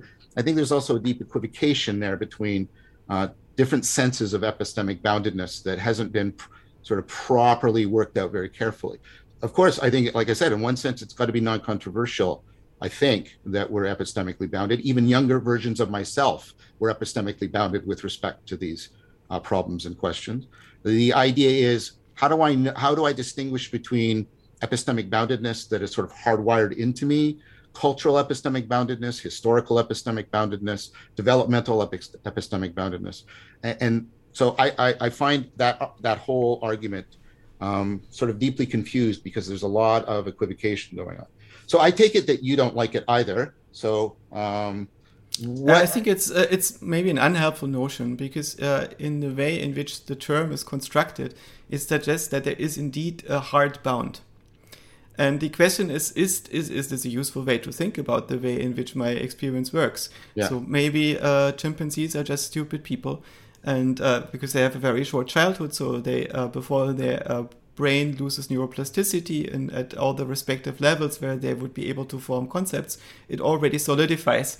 And uh, they're not able to make sense of the world at a certain, beyond a certain depth, because it's for them difficult to focus for, on these ideas for long enough and uh, to build uh, um, suitable representations about them. And a similar thing happens with people. Most people are unable to focus on an idea for more than twenty minutes if it's not related to their uh, social or erotic success. And uh, so uh, you need very weird people that are able to focus on certain ideas for very, very long. And then we already die after a few decades. Uh, it's, uh, does this imply that there is a hard epistemic bound? Probably not. And uh, there could be a harder epistemic bound. That is, we can figure out um, b- by the timing characteristics how many layers our brain effectively has. Our brain is not organized in neat layers. It's recurrent and so on. But still, Uh, it seems to be difficult for us to hold thoughts beyond a certain length or construct thoughts beyond a certain length. So it's uh, for most people very difficult to hold a thought in their mind stable that is longer than uh, a few tenths of seconds. And some people are able to hold a thought stable in their mind that uh, takes a few hours, but this means uninterrupted focus on this thought. And so if you think about how many oscillations can you fit into such a thought, Is, uh, is the level of complexity that this model has sufficient to understand foundational physics, for instance? And it could be that uh, foundational physics poses a few questions that are close to the boundary of what we can integrate all at once, and that we need machines to extend our mind to uh, keep the thought stable and detailed for long enough. I think it is unfair to expect from Descartes that he is able to solve foundational physics, because th- there were many fundamental insights that were not available to him, that were not part of uh, what he had time to figure out by himself, and uh, that were not available to him in books and ideas around him. He largely still lived in a Euclidean universe in which the objects were very large and in which it was not apparent how to build more simple automata over which the complexity of uh, the three-dimensional, approximately three-dimensional Euclidean world or space-time later on would emerge. So uh, th- th- in this time, there was no way to go to uh, to understand the emergence of physics from something that is more simple and closer to first principles. And I think this is only just now happening. That, I, I think that's what I was trying to say. Uh, uh, mm-hmm. And issues of epistemic boundedness are, are mixing up and confusing together biological issues, cultural issues, historical issues. Yes. Uh, Right. So, but, but maybe epistemic boundedness is not a thing. So that was my point. Uh, so it might exist approximately, but uh, if you treat it as that, oh my God, there's this boundary, there it is, there is the wall that separates us uh, from yeah. um, uh, from the next country, and we will never be able to cross it because this is uh, for some uh, natural law the reason in which human minds have to be constructed. I am not sure if you can actually make that claim. If you can prove that there is a boundary that we need to run against. Well, this is Hegel's argument, and maybe yeah. I can use that to c- circle back, because Hegel's argument is you can actually only uh, uh, talk about a limit if you have the capacity to exceed it. Um, it doesn't make any sense to say from just this side that there's a limit. Um, so there are boundaries. Uh, one is uh, there is uh, Lip's theorem, which says that a system basically cannot make statements uh, about something outside of itself. Hmm. Also, the way in which Gödel, for instance, talks about uh, the whole of mathematics and these properties of mathematics works by building an automaton that reconstructs the whole of mathematics that he wants to talk about from first principles. So he talks about something that is contained in the system. If I want to talk about the whole of mathematics, I have to talk about it by reconstructing it from first principles. If I cannot make such a definition, I don't know what I'm talking about, right? So uh, the world that I am talking about is one that I need to construct in the first place. And I'm not able to talk about something that exists outside of these constructions unless I can prove that I have constructed things in the only possible way, which means I have to make statements about the possible nature of language itself. So this is one of the boundaries that I can run into. And the other one is uh, has to do with uh, uh, the problem of the access to of the universe itself, and this is much more um, uh, obvious to people than Loeb's theorem, even though it's related. Uh, you cannot exclude the possibility that, for instance, that you could be a brain in a vat. Some philosophers have tried to do this, but they are sleight of hands and wishful thinking. Uh, there is no way that you and me cannot uh, know beforehand of whether we are currently in uh, some kind of weird dream from which we wake up in the uh, next moment and realize, oh my God, this actually didn't happen. It was a fake memory. This uh, was not true. This is not a description of the physical universe. This was just a weird illusion that I had in a night dream. Right? There is no way in which we can, in principle, exclude this possibility. There is only ways in which we can uh, deal with the probabilities based on our past experiences. But uh, if we have never experienced a certain thing before in this fundamental way, for instance, after I had a uh, long surgery uh, for eight hours, I had extremely lucid dreams that had uh, that were so intense that I could not, in their intensity, distinguish them from daytime experiences. And uh, it was because of the narcotics that were still in my bloodstream, and I never had experiences like that before. Of course, these experiences were just brain states. They had nothing prophetic about this. This was not an alternate universe that I was dropping in, but the experiential qualities were very similar. And I, so my argument is that you can not possibly make such a distinction beforehand. And that's why you can also not exclude the possibility of skepticism. And this is one of the boundaries of what we can be achieving as a mind. We cannot rely on our own coherence uh, in a f- fundamental sense. We always have to uh, hope and pray that the world uh, remains as coherent as it appears to me right now in the next thought. So that, that gets... I, that. Um... That gets me back to the point that realness seems to be bound uh, to some normative notion of rationality. You've invoked a priori a couple times. Uh, the problem with a priori is, again, that hasn't been stable. What Kant thought was a priori, and he famously uh, um, posited the a priori, right, as central. Um, you know, many people don't agree with his set of uh, uh, a priori that, you know, that log- that that logic is Aristotelian logic. There's many logicians that say, no, that's not the only possible logic. Uh, Euclidean geometry is the only geometry. That's not true, et cetera. Um, and so, again, it seems that even the a priori is dependent on these more basic processes of how we think everything hangs together, how everything is intelligible, how it all makes sense to us. And for me, that um, that's the thing I really want to understand. I really want to understand how and why um, we find the universe intelligible, and if we're justified in doing so, and then how does that relate to intelligence and consciousness? That's the sort of, that's the issue. And, and I take it that there are sort of certain central problems um, that go back to um, this fundamental act of interpretation, uh, which is, what are you going to pay attention to? How long are you going to pay attention to it? How much importance are you going to give to it? How are you going to prioritize one thing over another, um, et cetera? Um, and interestingly enough, these are kind of the, a lot of the contending candidates for theories of what, what it, uh, attention is. Um, and I know you put a lot of centrality on attention in your men, in your uh, model of consciousness. Um, and so I'm very interested and I, I t- about this process by which we attend to things in the right way so that we're capable of making um, intelligible sense of our experience in a way that gives us some good reason. I'm not saying demonstratively certain, but some good reason. It could be probabilistic if you want, uh, for saying X is real and Y is not. Um, because if we can't do that, if we can't make those basic kinds of distinctions, we can't do science itself. And then a lot of the data that we're using to make our arguments falls through the bottom because we have no ontological ground for science itself. So uh, I'm very interested in exactly those kinds of, of fundamental issues um, of how, uh, so for me, the problem of consciousness ultimately um, uh, is bound up with the problem of intelligence, the problem of making sense, but those are not just psychological problems, they are ultimately epistemological, ontological problems.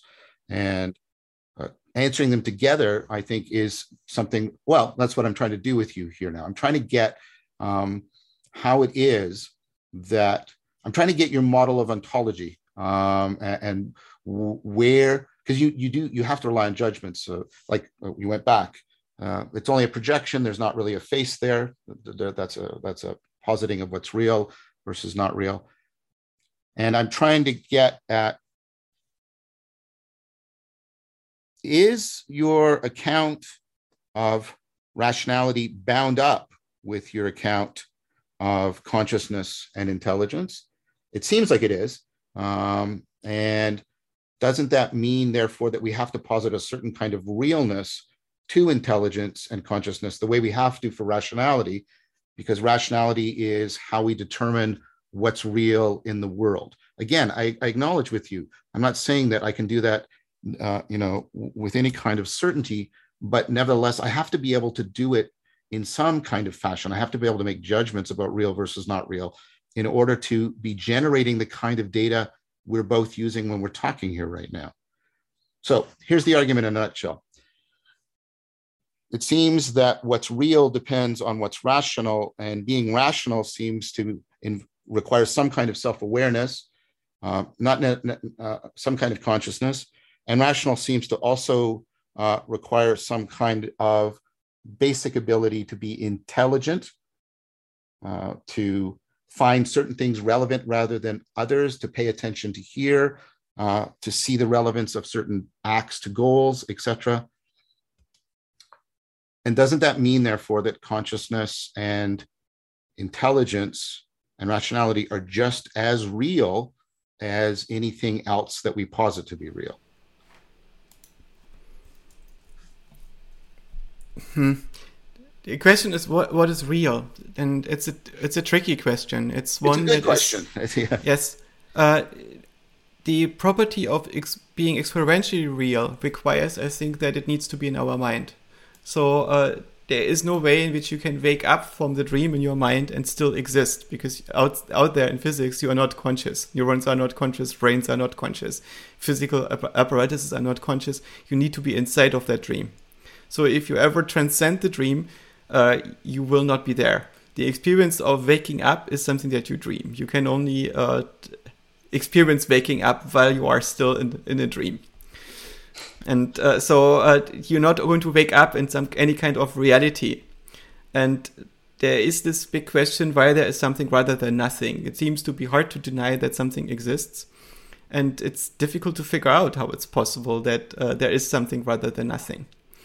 And the easiest explanation that uh, the foundational physicists that I've so far been talked to have come up with is, is uh, always the same. So and rather than positing that uh, for some funny reason something exists and all the other things do not exist, uh, maybe existence is the default. So for some uh, funny reason, the universe is not set up as our intuition says that uh, basically nothing exists by itself by default, and then something needs to be brought into existence somehow from first principles. The an easier explanation is to reduce the step, is to say that, well, just everything exists, and we have to now explain why something don't seem to be the case. And so what would it mean for something to exist? In, in my understanding, for something to exist, it needs to be implemented. And I, I would say that um, many things only exist to an approximate degree. So, for instance, um, this cup here exists to a very good approximate degree, right? It's a certain idea that I can project consistently in the universe that gives me certain affordances, and it's stable for a pretty long time, and there are well-defined conditions for the most part for when this model falls apart, and I can no longer treat this as a cup. And, uh, for instance, when it breaks, or when my ability to interact with it breaks, or when the local physical continuum breaks in such a way that the parts no longer neatly assemble into a cup, and so on, right? So there are certain boundary conditions where the cupness would no longer hold, but for the most part, the uh, cup is very stable. If I take rationality as an object, it becomes slightly more fishy, or if I take my own personal identity as an object, my own existence, it becomes super fishy. Because uh, to which degree do I really stably exist, and to which degree is this a fiction that I conveniently maintain to be able to reason about myself over extended time spans? I, I think that I probably don't exist in a, to the same uh, degree of solidity as the cup exists. I'm much more approximate. I'm much more like a voice in the wind blowing through the mountains. My existence is uh, much more virtual and vague and approximate than the existence of the cup itself. If I uh, go back to this notion of why there is something rather than nothing and uh, all these uh, things that can be implemented exist, the cup is implemented in physics to, uh, to uh, a tighter degree than I am implemented in physics. I'm much more approximately implemented. Um, I would say that um, what can be implemented are ultimately finite automata. It's also the only part of mathematics that works. That's uh, the implication of Gödel's discovery, mm. that we have to uh, go away from stateless mathematics, and instead what we get are automata. And we cannot define infinity without running into contradictions in the languages in which we do it. Uh, you mentioned that there are many different ways uh, to define logic and different logics. Ultimately, they come down to the same thing. That was also part of this big discovery that we made in the twentieth century, that all the ways in which we can define logic and computation and so on are the same. They have all the same power.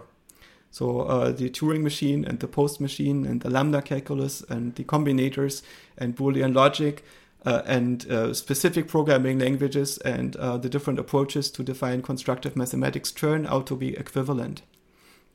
There are uh, some uh, tight, uh, small elements at the boundaries and so on where we could uh, get into debates, but by and large, Uh, they uh, all turn out to be uh, they, uh, these mappings between these systems. And these mappings uh, can all happen in polynomial time or in constant time. And uh, so it's not so bad. The logic can be solved. If you look at geometry, uh, there is not this question, oh my God, there is not just Euclidean geometry, but there's also non-Euclidean geometry. These are not fundamentally different. It's just that the non-Euclidean geometry relaxes one of the conditions, which means the fla- uh, space in which geometry takes place doesn't need to be flat. The space can have curvature, or it can be, uh, we can go beyond this, and it can be very irregular and so on. And it turns out that geometry is the mathematics of too many parts to count, I think. So as soon as we have too many parts to count, uh, the way in which we can perform uh, calculations is that we need to identify operators that converge in the limit. which means if you have trillions of parts and you add one more part, the result doesn't change perceptively in any way. Right? And this is uh, when you have something where you converge approximately against infinity, when you have approximate continuity. And uh, the set of operators that converge in the limit when you have too many parts to count, this is practically what we mean by geometry. So it's a particular way to model worlds that are made of too many parts to keep track of the individual parts. And of course, our brain is largely confronted with the world at such a level where there are too many atoms to count, too many molecules, too many people to count, uh, too many uh, uh, dollars to count, and so on. And so we treat them as continuous values, and we look at the limit dynamics, and we have geometric models. Um, two points. The, the first is um, I, I'm not going to make arguments about uh, the interrelations of logic. Uh, I, I was making an argument that Kant took something to be a priori. He didn't know everything you just said. And so his judgments about what was the a priori were incorrect. Um, it's plausible that uh, that's also the case for us. Um, and, and so that's all I meant to say about that. Um, I want to go back to the cup and me, um, or the cup and you, because um, it seems to me, given your ontology and your epistemology, the cup is, and I, I think you're saying that, the cup is a fiction as well. Um, and so you're a fiction, the cup is a fiction, and yet the physics seems to not be fictional for you, and yet I don't know how we get to the physics without objects like cups and people like you and I. Uh, the, the physics is generated by people like you and I using instruments that are like microscopes and whatever that are just like the cup. Um, and therefore, um, how do all these fictional beings using fictional devices come up with the physics that is really the case? Uh, it seems to me that uh, you need to say that the objects and the people doing the science are as as, as real as the science itself. Um, and that would tend to say that the cup has a kind of reality to it. Um, and you have a kind of reality to it that are have to be assumed for the practice of physics itself. That's, that's what I was trying to say. Now, you might be saying, Um, physics doesn't have an ontology for cups. I, I totally get that. What I'm saying is, why should physics have the monopoly on our ontology? What's the argument for that, given the epistemology and the, the, the psychology that you're uh, advancing here? It seems to me like our ontology is much more rich than uh, our, our, our current physics is capable uh, uh, of incorporating. That's what I'm trying to get at. Uh, for example, um, you, you, you said you're not as, uh, as as stable as the cup. Well, you sort of have to be. I mean, you, you, there has to be a continuity in you. There's a right as I move around the object. It's not just that I have to find a continuity in the object. There has a, has to be a continuity in me as a knower in order for the stability of that object uh, to be possible. I also have to uh, have some kind of continuity. I, I, again, I'm, I'm trying to get at. Uh, Because, sorry, uh, we got into this, and and maybe we both uh, uh, have taken each other too far afield. Uh, we got into this because I asked you to, like, what you you were dealing with, uh, you know, the dualism problem that Descartes gave us, and then you said there isn't a problem because it's all sort of, I heard you saying sort of all constructed in the mind. But then if it's all constructed in the mind, so is all the things and all the tools by which we do the physics. Like I would be, let's use your analogy. The physics, I do, I wouldn't trust the physics I'm doing in a dream if I knew it was a dream. Um, and if I know it's a simulation, which you were claiming, why should I trust the physics that are occurring within that simulation? It seems to me that there is an ontology richer than physics that is needed in order to make the kind of arguments you're making. So uh, first of all, don't worry. You don't need to apologize for taking us too far afield. I can take us back. It's no issue if we feel that we are going too far out here. There are uh, two ways in which I can uh, experience physics. One is in a lucid dream, for instance. I can uh, test whether I'm in a dream or not, usually, for instance, by operating a light switch. I found that in lucid dreams, light switches for the most part don't work. Yeah. It's a funny thing, but they don't. Another thing is when you read st- uh, text on a page, uh, it's difficult to read the same text twice. You might have noticed this in dreams, right? And uh, this seems to be a limitation of the way in which our working memory works. So I suspect that the lucid dream has to store all its state in working memory And the causal structure that is stable in the dream has to be held there. And there's a limit to how many uh, bits can be held in our working memory. And as a result, uh, the complexity of the sim- physics simulation in our own dream is limited. And this means that uh, when we want to have a physics simulation that is more detailed, we probably need to have state that is stored outside of our mind for practical reasons. It's not a philosophical argument, it's just practical observation. So if you uh, want to experience a world in which light switches work, you need to store some state outside of your working memory, uh, in in, the, uh, in some substrate that is outside of your mind, and this could be a physical room. So for practical purposes, if you ever find yourself in the situation that you need to figure out whether you are dreaming this or not, you could uh, try uh, to, uh, to rely on processes in your environment and test for the existence of processes in your environment that, that you need to update a lot of state to be stable, and you check for the stability of the state. Of course, there could still be some kind of conspiracy going on. So this is not foolproof. If an evil scientist is messing with you, then the evil scientist might be able to change your memories of what just happened, and uh, or might be interjecting uh, weird things in there. But uh, the question that we want to answer on the other level is, is there a conspiracy going on? And uh, the idea that is underlying physics is not complicated assumptions about the notion of energy, time, space, and causality, and so on. These are all Uh, things that we infer at some level. They're not uh, assumptions that we need to presuppose to make physics work. The basic uh, assumption in physics is maybe there is no conspiracy. Maybe this is just mechanical. And we have to understand why that is the case. And uh, the uh, idealist assumption is there is a conspiracy. We do live in a simulation. And uh, this uh, idealism is not solving anything in a way that uh, physics is not solving it. You still have to, if you want to uh, explain what's going on, uh, make a claim that you now understand how the universe works, how that conspiracy could possibly work. Sure. And uh, explaining the conspiracy is intrinsically harder if you uh, deny the possibility of any kind of physics. And physics just being the mechanical explanation. I'll come back to the point of, I, uh, I don't know if we infer certain things or, or our inferences presuppose them. We can come mm-hmm. back to that in a minute. Um, but, but I mean, we're in a position, at least that's what I hear you saying, different from Descartes, right? Person being, uh, uh, you know, beset by the, De- the Cartesian demon, because you, I hear you saying, I know that I'm in. Hear that sound? That's the sweet sound of success with Shopify.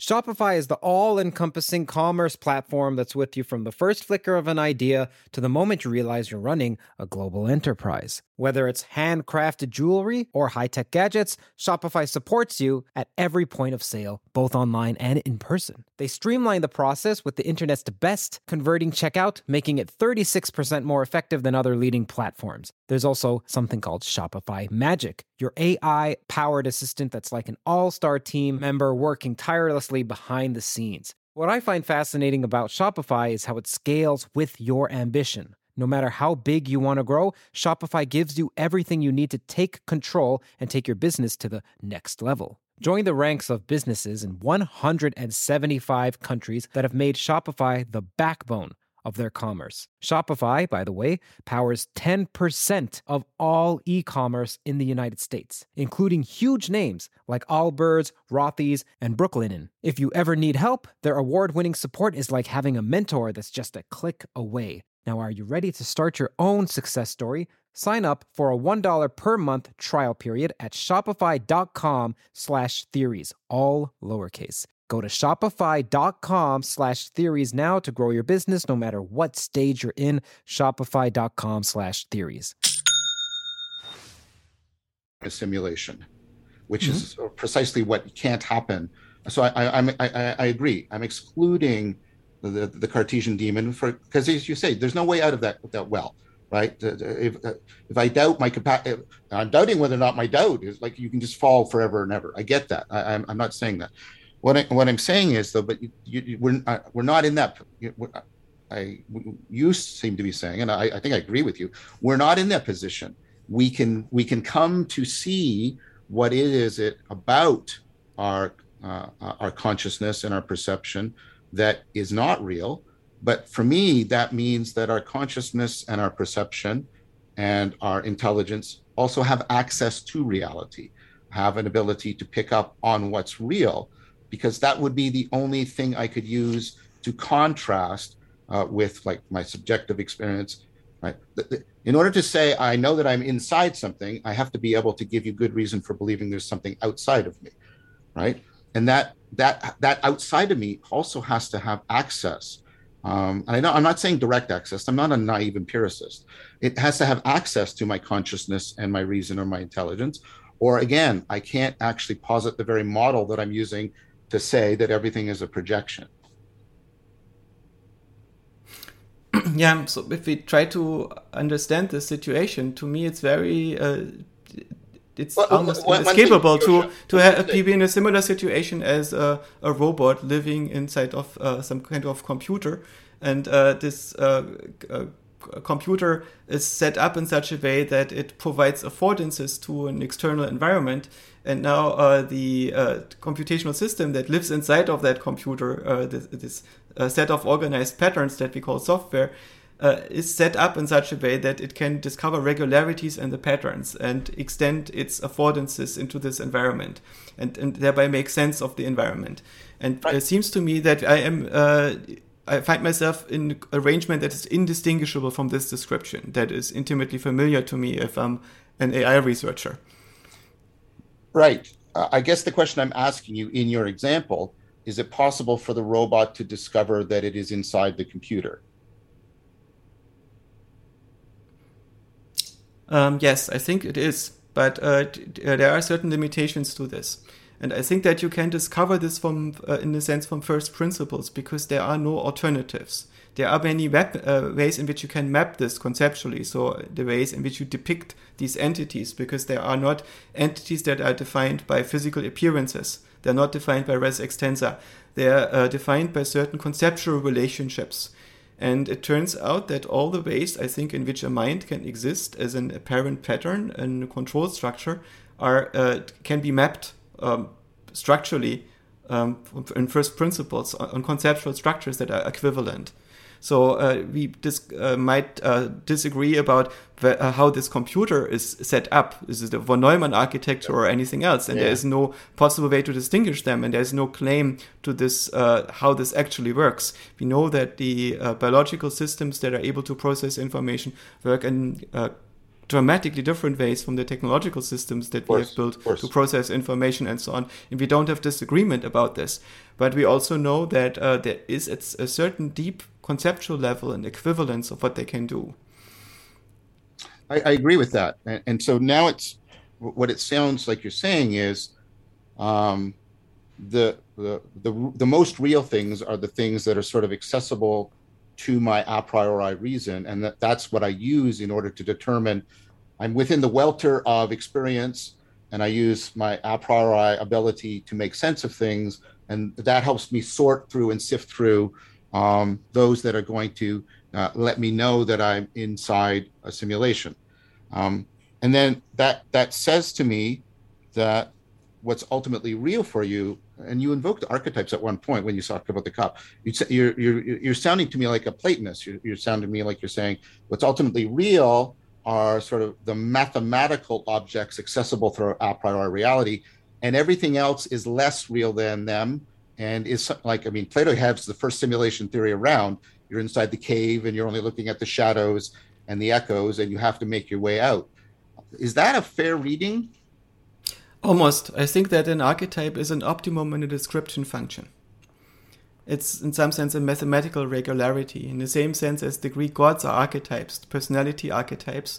They're basically, uh, if you t- take a space of personality properties and their interaction, uh, right? They uh, interact with each other, and you basically di- uh, find uh, settings of the dials that give you one personality that is as clear as possible. Sure. Given these assumptions, you end up with one of these archetypes, and it's how the Greek gods are stable in, in this way. Or the uh, Christian god is the archetype of the total god. Yeah. And it's a particular one because this thing needed to be loaded to be also an civilizational spirit for an agricultural society. Uh, so it's not actually the total God, and there's a sleight of hand that is going on by identifying the creator God uh, with the God of meaning and with the God of the uh, late Roman Empire, right? So uh, these are uh, different gods in a certain way that have been put into one uh, for practical reasons. And uh, the reason why we have so many claims to total gods uh, is because of this payload that the myth of the total god has to carry. But uh, this uh, doesn't mean that the archetype actually exists out in the physical world. There is no reason why, when you have a description function and you discover an optimum on it, why this uh, thing needs to exist. But it will exist in, in the uh, systems that build these types of models, which means they exist as a point of reference. There are certain optima in which you describe things. And that's also true for our own perception. When we perceive things, what we perceive is not the features in which they are arranged. What we uh, perceive is a certain ideal that is being projected mm-hmm. by the yeah, features. That's very Platonic. Right? Yeah. And this is uh, this is what Platonism means. It doesn't yeah. me, uh, mean a claim to the actual existence of physical things, of uh, affairs in, in the world with which we causally interact. Uh, it's uh, the observation that when we are building models of the world, there are certain models that are more pure and more elegant than others, yes. right? And this uh, this is, in some sense, the Platonic idea. Yeah, and so uh, that's where you and I have a, a very deep kind of agreement, um, uh, because I, I consider myself a, a Neoplatonist uh, in my sort of ultimate orientation. I guess what I would say, uh, and Plato, I think, might agree with me, is he would say, well, saying it doesn't exist physically, it doesn't say much, because the physics is ultimately less real than Uh, the Platonic objects, uh, which, uh, right? Because the physical things, the instantiated things, are only, as you said, only temporary instances, right? They're less stable, they're less real. And so the fact that it, it doesn't exist physically doesn't sound uh, like, to Plato's ears, they would go, yeah, and that's that's to say that they're more real uh, than uh, a physical reality in an important way. Um, and that seems to me um, kind of uh, what you need in order to do science. Uh, you need to be able to posit these kinds of entities in order to do generalizations, in, in, in order to uh, be audacious in some ways. The empiricists wouldn't like the fact that I could run some math and make conclusions about reality. I mean, you you, you have to believe uh, uh, stronger. You have to assert this kind of thing.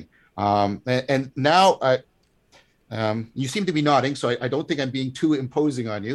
And I'm finding that we got to this place very, very interesting because, and I, I and I don't mean this as any kind of critique of your presentation. I didn't get that when I was watching your videos, right? It took it took it took it took a lot of this. Now, and again, I'm not critiquing you, but I, I found that I'm now gotten to a very, very interesting place with you. Um, I don't know what, uh, we haven't said too much about consciousness and meaning like we promised we would, but I found this, uh, this progression really, really powerful and interesting um, because I'm also interested, um, you, you have a knack for saying very intriguing things about religion and history. Um, I'm very interested in the fact that Platonism, Neoplatonism, because they were a continuity, uh, formed an interesting kind of lingua, intellectual lingua franca along the Silk Road. Uh, you can even see this historically. Uh, Neoplatonism was able to reciprocally reconstruct with Christianity, uh, with Islam, uh, with Judaism, and there's there's now some evidence even with Buddhism. It seems to be, have this interesting capacity to be more of a, a, a er or primordial representation of our shared intelligibility making processes. I find that a very interesting proposal right now, um, because if we could get the philosophical argument we've been exploring and the historical argument together, that means we could make a plausible argument for a shareable framework for interpreting uh, reality and making and making claims about reality and normative judgments. And I think this is very centrally needed uh, for a problem I talk about extensively, which is the meaning crisis uh, that the West is facing. So I just wanted to say, uh, I, I mean, I've been sort of like very critical, but I want to now stand back and express appreciation uh, for sort of where we got to and some of the possibilities I see in it. Uh, I hope that also wasn't uh, imposing on you, but you were nodding as I was saying it, so it seemed like it was uh, yeah, land- but you don't need to apologize in this way in any way. I don't identify with me having these ideas. I can observe myself having ideas, but the relationship that the ideas have to me is not very interesting. I just try to play the Glasperlenspiel as well as I can, as do as do you, right? So you never need to apologize for criticizing an idea or having a different one or uh, pointing out where uh, my thinking falls short. I'm, I'm grateful if you point out things that appear to be inconsistent. So don't fair, worry fair about enough. this at all. fair, fair enough. You, you're, pl- you're, playing, you're playing the music with me very well, and I appreciate that. My point for making the apology, first of all, I'm a Canadian, and we apologize for everything. Secondly, mm-hmm. uh, the, the point for me was to trying to show you from where I was coming, that I wasn't, uh, that was the point I, w- I was trying, I, I was trying to make. Um, so I'm, I'm interested. Can I ask you a question? It's slightly more personal. Um, I think it's fair to say that the position you've taken, because uh, I've, I've, I've interacted with a lot of cognitive scientists uh, who are computer scientists, the position you've taken isn't like, isn't the consensus position or even the majority position. Is that fair to say? Uh, yes and no. I okay. find that uh, a lot of people who deeply think about these topics seem to be converging.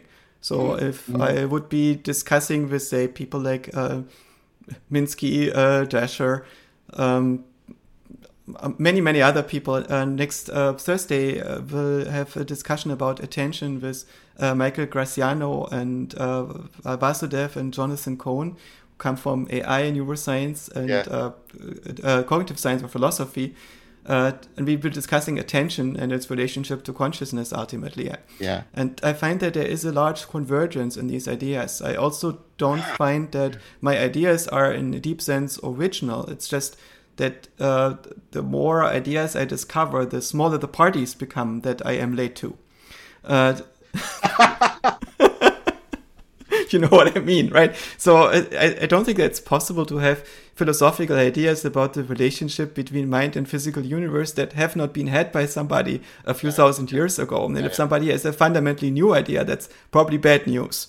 Uh, unless uh, it relates to some kind of super modern physics in a highly original way. And uh, it's possible that we find discover something on this level, but by and large, um, the, the big foundational questions about epistemology and so on are apparent for so long that I don't have any claims to originality in there.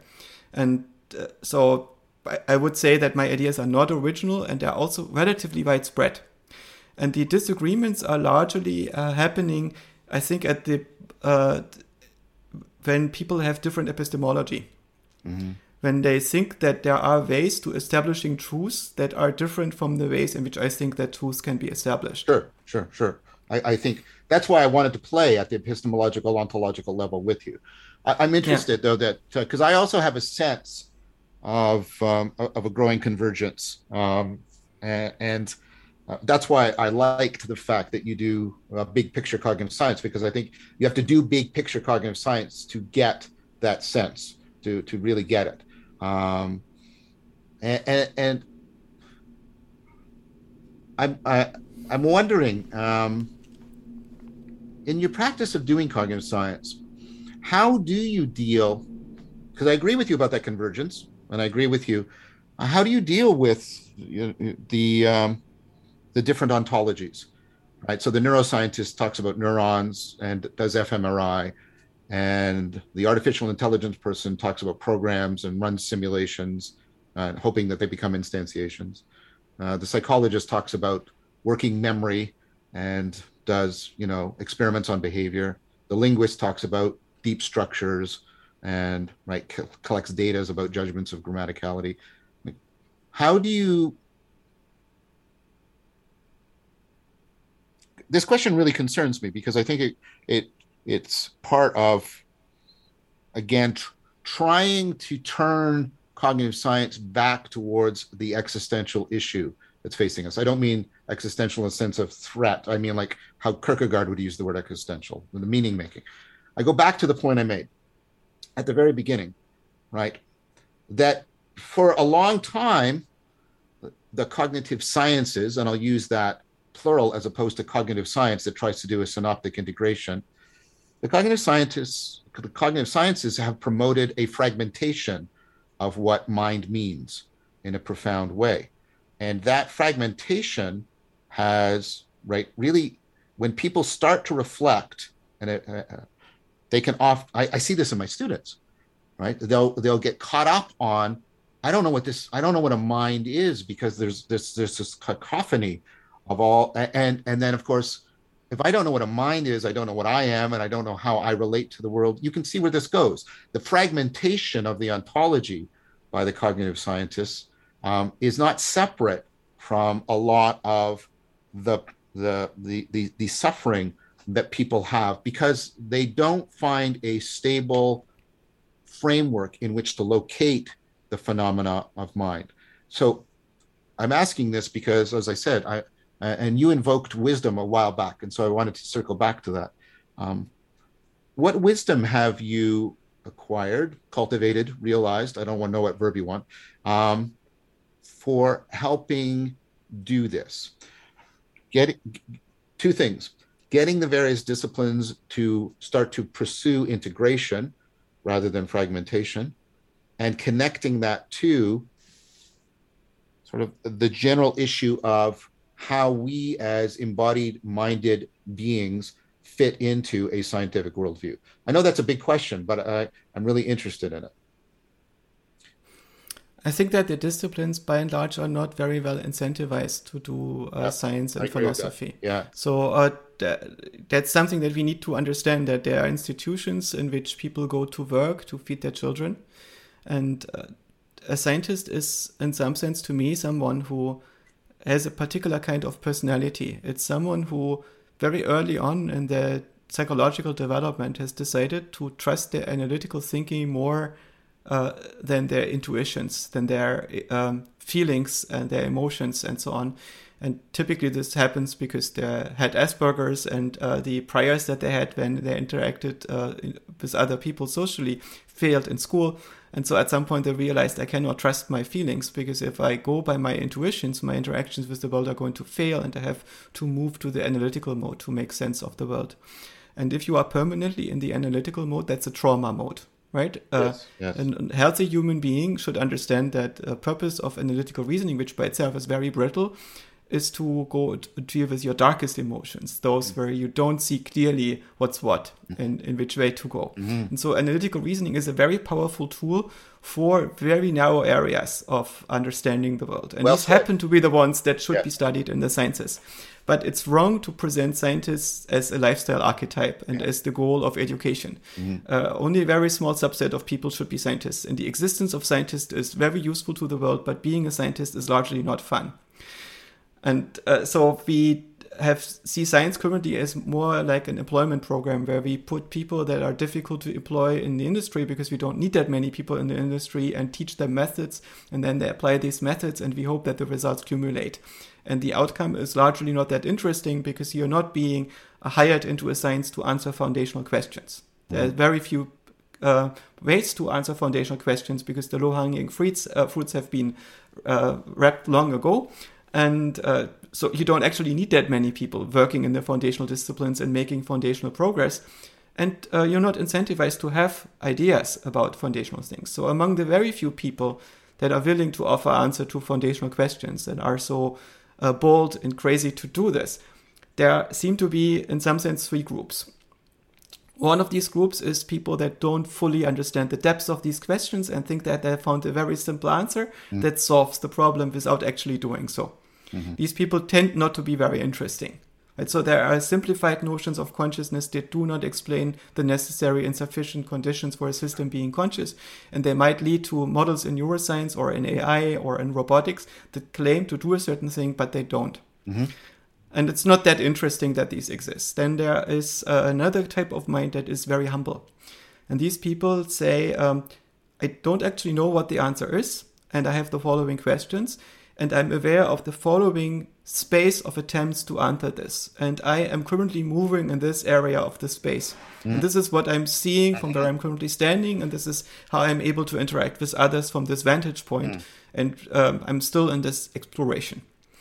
And so it's a very tentative position and so on. And it's one that's also not being openly discussed very much, because a scientist has to publish the things that they yeah. can hope to prove, and not the things that they're seeing. And most of the things that we're seeing as a possibility, and most of the interesting answers on the realm of the possible, cannot be established by an experiment, because it's a possibility, right? So the possibility is often the most interesting things, and possibilities are difficult to publish and discuss about. Exactly. Well said. Uh, and the third group are the crazies. These are people that think that they have certainty, and they are super smart, and they go very deep. And uh, often the crazies are also among the most interesting ones, but it also means that you have to parse them in the right way. Yeah. Uh, so the crazies are, for instance, Jürgen Schmidhuber or uh, Stephen Wolfram and so on. These are people that, uh, for some reason, aspire to greatness and force themselves to be great, no matter the personal cost to them. So they're not humble. And they do have theories of everything that they Uh, are not shy to denote as such and uh, put out there. And these ideas are often extremely interesting to uh, bounce up against and uh, try to understand them deeply. That's very interesting. Um, much in that was well said. Um, I have been trying to talk about and model a form of interaction um, called dialogos, in which people are in the second group but are willing to talk about sort of ideas and proposals that come from the third group, uh, that where people are very open uh, to, uh, as you said, a, a kind of humble exploration, uh, a, a, a, an idea that you can help me correct, and I can help you self-correct, and we can work together, and we can get we can get to ideas that um, emerge between us that I can't get to on my own, you can't get to on your own, um, and, and and that. Openness to the possibility of genuine emergence bumps us up against uh, what you called them the crazies, uh, because you one of the things you want to do is let some of those uh, crazier ideas in, because um, they help give you, it's like uh, letting in a, a different sensei into the dojo uh, for a bit, not for not for very long, because uh, the dojo will fall apart, but letting them in for a bit, because you get a new You get a new conceptual vocabulary, a new theoretical grammar, and so I've been I, I, I've been trying to model that uh, process, even um, in an academic setting. I've been trying to pursue the presentation of ideas about consciousness, the self, et cetera, in a dialogical manner, rather than in a monologue in which there's all kinds of uh, claims about closure and certainty. Um, so. I think I agree with you. I think that this is ultimately, or at least not ultimately, deeply an institutional issue. And institutions only change when there are alternative examples of attractive forms, new forms of practice. And so I've been trying to bring this new form of practice into the forefront as a way of trying to address a lot of the concerns you just brought up. So um, I think that spending time doing more of this is actually not, it's not an ornament. It's not just a ceremony. It's not just a social gathering for cognitive science. It's actually essential for cognitive science if it's going to progress. I guess this is me also saying uh, thank you to Curt for doing this. And thank you also for you, Joscha. You came here in good faith, and you, you've been uh, that way throughout. But I'm trying to make an argument for this being more central. And the problem is that the institution that is where we house the science, the, the university, doesn't know how to deal with this emerging phenomena. It doesn't know how to deal with, because of social media, because of this technology, because a lot of this understanding, this is all happening more and more and more. But when I, for example, when I try to bring this into the institution, the institution seems to still be bound in sort of a Victorian paper and pencil m- mentality about how we evaluate things, how we evaluate the work people are doing. Like, for example, none of this, even though I think it's really important to the to the life of cognitive science, none of this would even show up on my C V. Uh, because if I put it on my C V, it would just be ignored. Um, and, and it seems to me that's a very problematic place that we have gotten in, we've gotten to. John, what would be an example of you bringing this idea of dialogue to the university and the university saying no? Like, what specifically did you propose? So, for example, I, I, I you know, I, I put out, uh, I put out a series, "The Elusive Eye," with Greg Henriques and Christopher Mastripietro, on the nature and function of the self. I did the Untangling the World Knot with Greg Henriques, a psychologist, about consciousness, and it was done like uh, did one with uh, Zach Stein and Greg Henriques on towards a metapsychology that is true to transformation. And f- to my mind, the kind of exploration of ideas and advancement of insightful arguments was better there. And I'm not trying to be self-congratulatory because other people are doing this, but it was better than a lot of the stuff that is typically site like you typically put on your C V to count as mm, right okay. that you're doing work in the discipline.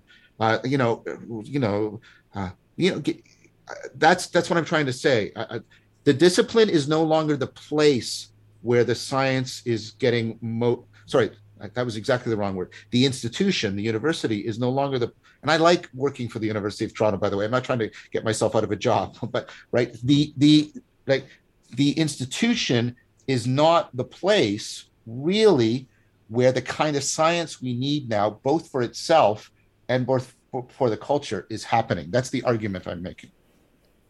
Joscha, but there is no other place, right? There, it's not like that there is a new heaven that has opened itself up uh, for experiments and thoughts like this.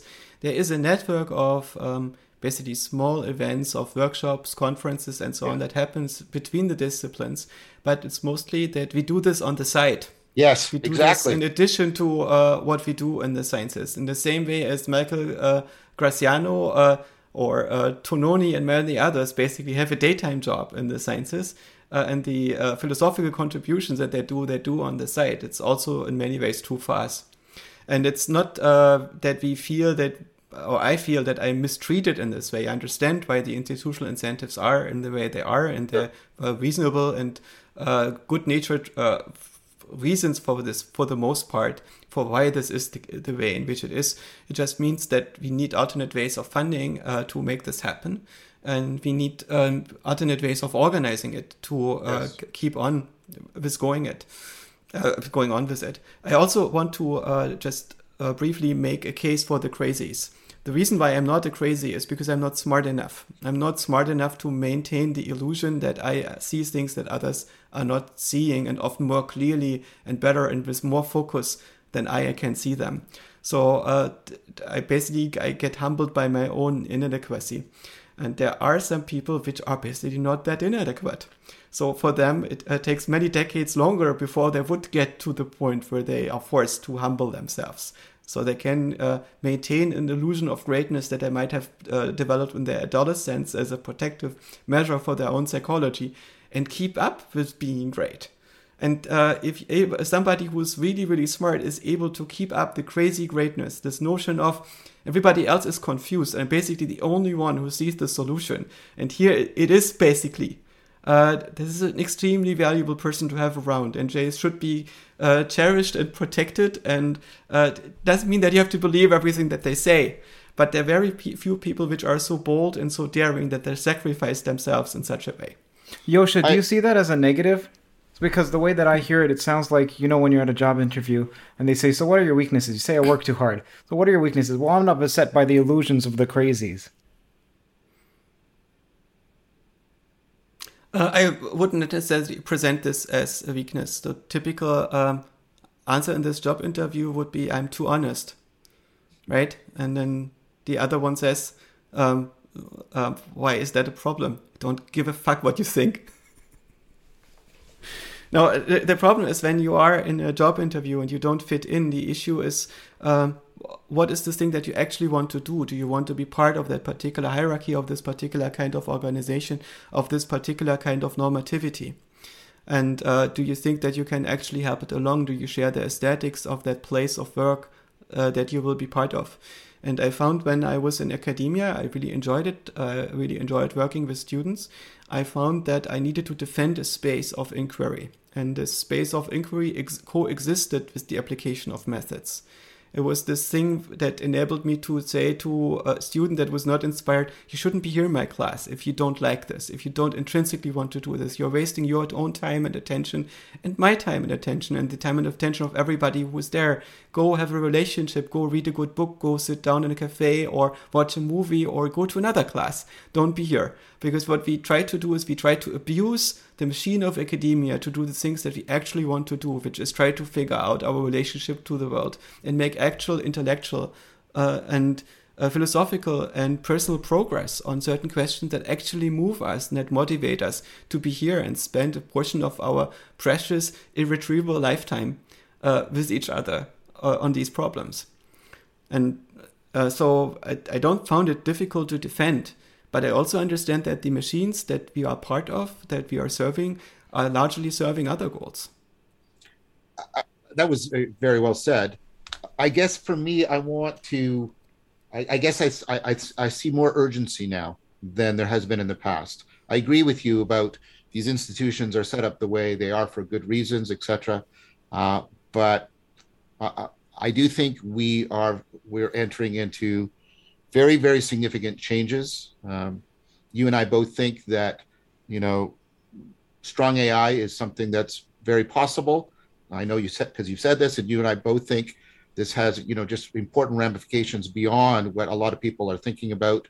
Uh, and um, that's just one example of the way in which this is accelerating and uh, and and is corrosive to people's attempt to sift through and make sense, sift through the bullshit and make sense of their world. Um, uh, the work I did on the meaning crisis, uh, the, the sense of, of bullshit, uh, it's accelerating, it's accelerating exponentially. People are increasingly thinking there's more and more, more and more bullshit and more and more bullshit around.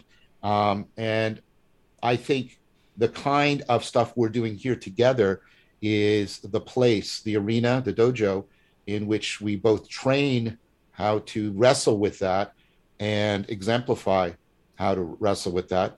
And so I think there's an urgency uh, now uh, to get, and I think COVID accelerated it in certain ways, to give more prominence to this dialogue, this kind of dialogical space and practice.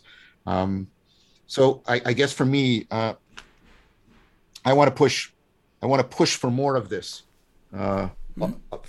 Uh, because uh, I, uh, the the rates of suffering, both in the sense of distress and loss of agency, uh, seem to be going up by several sort of objective march of markers, and so I'm concerned that I don't think I don't think the academic world, qua academic world, is turning to this problem, and I think this is a better forum in which um, we can start to explore what we need to do in order to address that problem.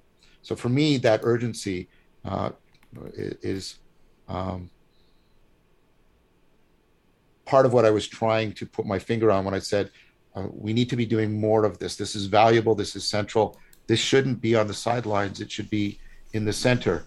And and and, and there's difficult tasks there. There's very practical tasks of how do we make this more attractive to a wider audience of people?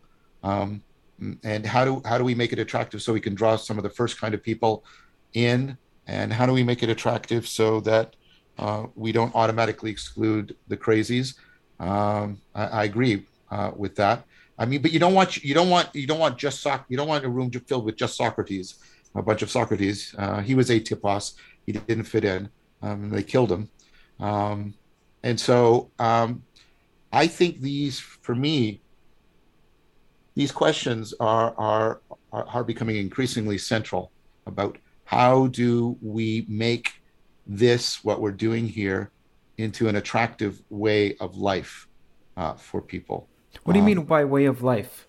So what I mean by this is that, uh, and I think Joscha said that, like, for me, exploring these ideas is not something I do to get sort of an intellectual orgasm and, oh, that was cool. Right. Uh, ultimately, I, I want to be able to explore these ideas in a way that can um, ameliorate people's sense of being disconnected from themselves, from the world, from each other.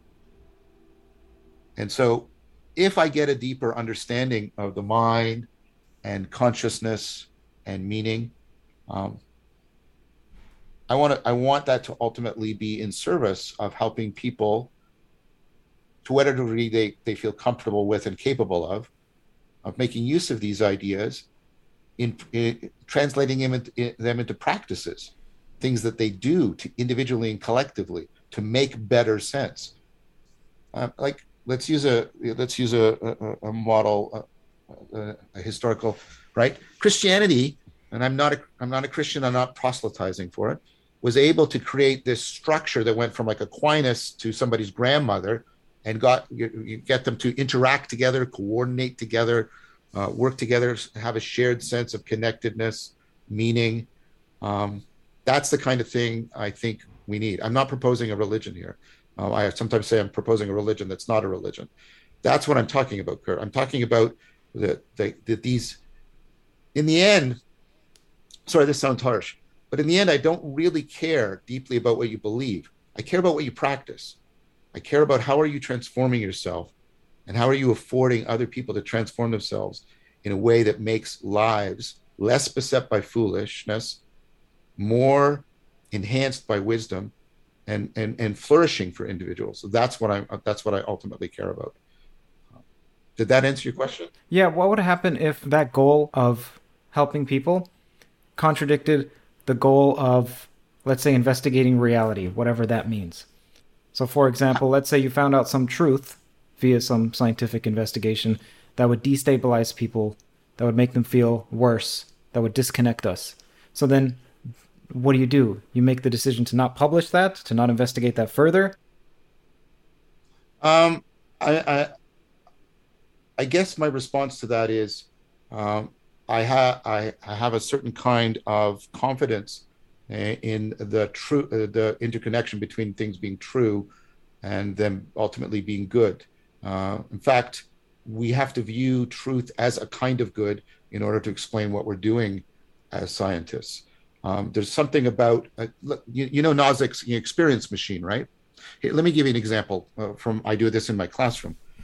I ask people, how many of you are in satisfying romantic relationships? Romantic relationships are really important in our culture because they sort of take the role of religion, right? Um, and because you ask people, what do you need to be happy? Romantic relationship. And what causes you the most suffering? Romantic relationships. So, right?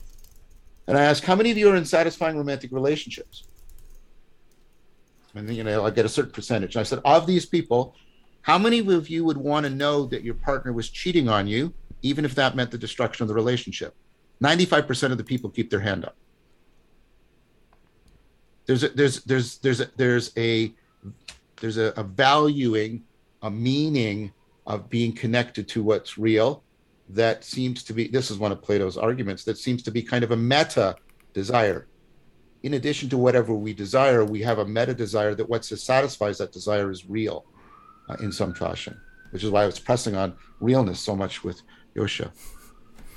So, well, I, what I want to say is um, there, there's a presumption in your question that, right, there isn't an intrinsic value or goodness to uh, discovering what's real, and, and I think there is.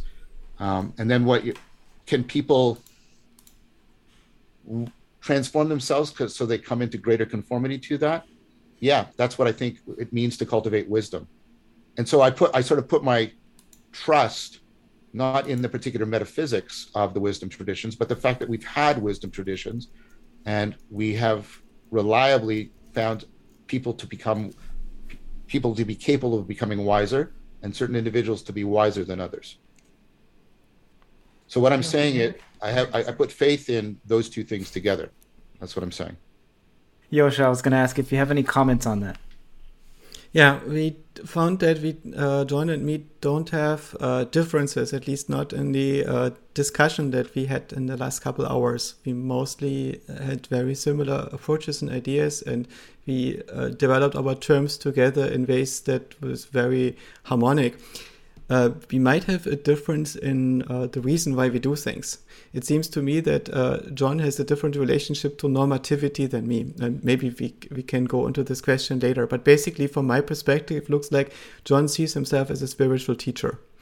And I don't have enough uh, uh, uh, maturity to see myself as a spiritual teacher with integrity. I also don't know what I would get out of this. My uh, own observation of the meaning crisis is that uh, it's inevitable because the civilization that we are part of doesn't have much of a future. Mm. And uh, there is no way in which the civilization can be fixed without changing some of its core assumptions. And so uh, we, we sense this, and we, it's reflected in the fact that our civilization is not projecting itself into the future. We have no models that we discuss with our children in school or in our institutions. We have no plans that go beyond the next few decades. It's not that we actually think about what will life on Earth look like for our civilization in five hundred years from now. And that's new. Uh, this was not true in, in the uh, Christian society, for yes. instance. They had an idea of what was going to happen in a few hundred years from then. And this idea might have been wrong, but they made plans for it. And some of these plans came to pass. And we don't have that kind of planning horizon anymore. So we basically are now in an organism, as a, a hyperorganism, Uh, that is past its prime, that is in some sense visibly in its autumn, and that is f- uh, facing off against all sorts of existential risks, and we feel helpless at dealing with these risks. And as a result, we don't have a, a shared purpose. We might have a shared purpose as an individual, with a family, with children, with friends, but we don't seem to project this shared purpose anymore at a societal level. And there are only small groups within the societies, some evangelical cults and transhumanist cults and so on, that try to maintain the fiction of a future that they're acting with, but not at the level of the entire civilization. It is the level of this individual group. And our mainstream uh, Weltgeist deals with this mostly by uh, despair or denial. Yes. And uh, or even an outright nihilism. And uh, I don't have an argument against that nihilism, because I think that from the perspective of the uh, civilizational hive mind, this is justified. And if we want to build something new, we have to do this from the vantage point of the next civilization. And that's almost impossible to maintain this space in your own mind, what the next civilization would be looking like and how to build it. So the only thing that I have to offer in terms of spiritual guidance is that I hug my friends. And uh, there's not that much more. And, uh, and so it's more, maybe not the possibility that I could offer somebody that I say, this is how you fix your life. This is how you fix your relationship to the world. This is how you fix your relationship to society. And this is how you fix your society itself, because they don't have these kinds of answers.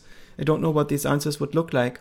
I'm willing to look for them. I'm lo- willing to look for them with others, but I'm not uh, convinced that there is an answer.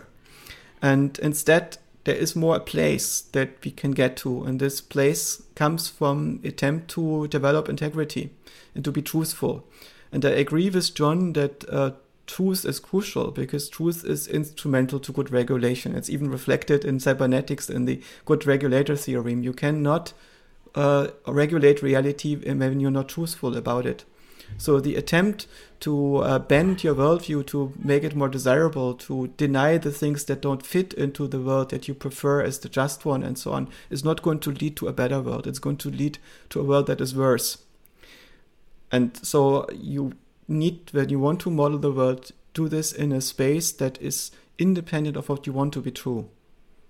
So there need to be two parts of us. One that is modeling the world with detachment. Uh, it's not important who is looking at the world and why. And another one where you make your personal bets and where you construct your aesthetics based on what you think is true. And uh, so this separation is something that is not a consensus in the uh, disciplines that think about what the world should be looking like. So, for instance, there are very few sociologists that look at the world with detachment.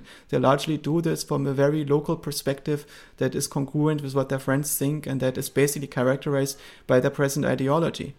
And I don't think that uh, you can be uh, ideological and truthful at the same time, where the ideology uh, commits you to seeing a certain uh, way uh, the things that are happening in the world, regardless of the facts that you are observing, and it uh, makes you inclined to pick certain facts over others to support this particular kind of aesthetic. And for me, the aesthetic is something that needs to be developed independently of um, the reasoning about what is the case. And uh, since the uh, most people that uh, think normatively prefer to be part of the hive mind before they are truthful autonomously, I have difficulty with the general notion of normativity. My own thinking is, when I do philosophy, primarily not normative.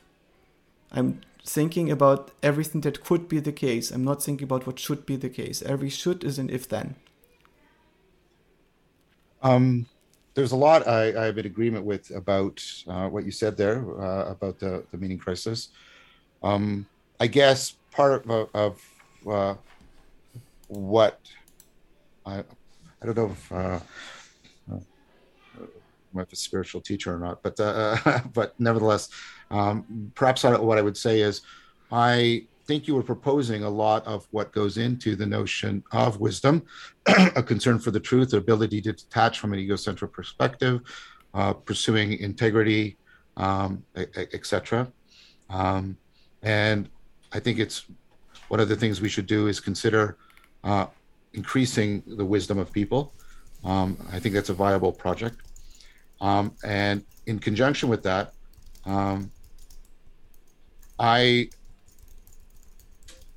I think we should do what uh, what has typically happened when civilizations have collapsed, uh, the Bronze Age collapse, or perhaps the collapse of the Western Roman Empire. Right, you had you had the building of new communities and communities of communities that made possible new ways of life for people, um, and were able to take um, salvage what the the previous civilization had done and exact it into the next civilization. A prototypical example of this is be somebody like Augustine. You know, the barbarians are literally at the gate, and he is shepherding sort of the Greco-Roman heritage into Christianity, and he's modifying it. He's coming up with a new way of being. He's the autobiographical self comes into kind of awareness. You know, there's a new way of being a person, new way of being a community, new way of being in relationship to the world. I'm not saying he did this single-handedly. I'm just using it as a case. And he helps to build uh, the possibilities of the next civilization. Now, I'm not arrogant. I, I hope I'm not so arrogant to think, and I know I'm Augustine and I know what it is. It's going to be turned up. I think we should be getting a lot of people trying to build, right, these models, these ways, um, uh, because uh, typically if you have that kind of a translation process already in place, you get to the next civilization with much less suffering. Um, I'm not convinced that we can, like you, that we can save this, what we have. Um, but I guess I want to find out what is the best way individually and collectively of collecting the candles from what we have made so that we can carry them into and make it possible for our children.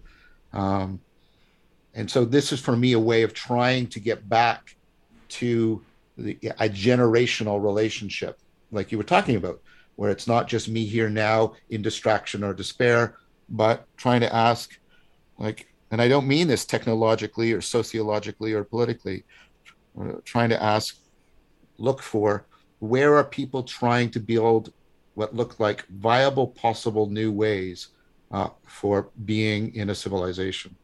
Uh, and we know that this has been done in the past, and this isn't an algorithm, it can't be, but we can look at those historical figures, we can look at many of those historical examples and try and glean sort of the best lessons possible. That's what I'm proposing. Uh, I, I'm definitely not founding a religion or anything like that. I, I, I, I'm not the right person for the job. I don't want the job. And um, so if that's, if, if that means I see myself as a spiritual practitioner, um, so be it. I'm fine with that, but I just wanted to clarify what I'm proposing. I'm, I'm proposing something that is possible. At least we have, I think, relevantly similar cases from history of where this has worked. And you can see it, like I say. And two, I've looked at carefully the Axial Revolution and also um, uh, uh, the end of the uh, Western Roman Empire. Um, that's what I'm proposing. That's what I'm proposing. I have a question for both of you. We'll start with Joscha. You mentioned that you have this relationship with your ideas, which is that you don't devote yourself to them. They're not, they're tentative.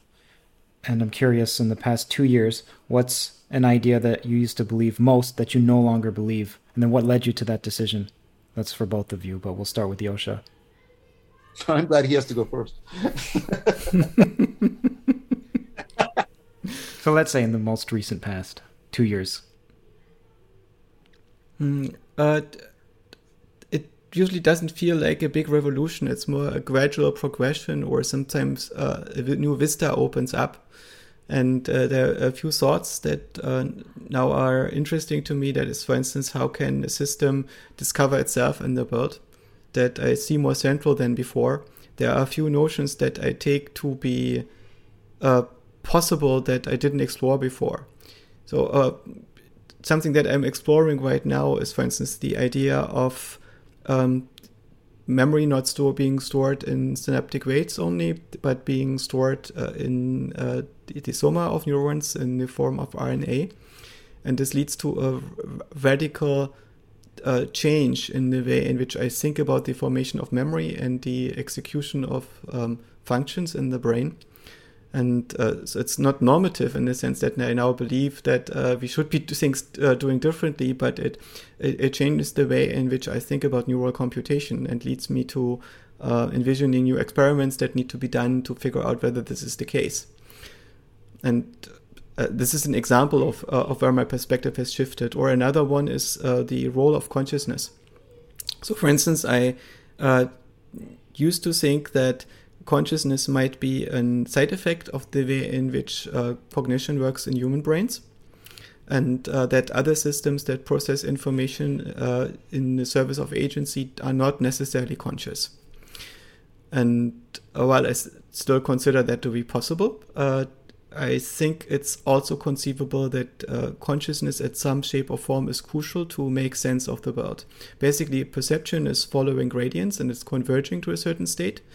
And if you're just following a gradient, you don't even need to have memory of where you're coming from.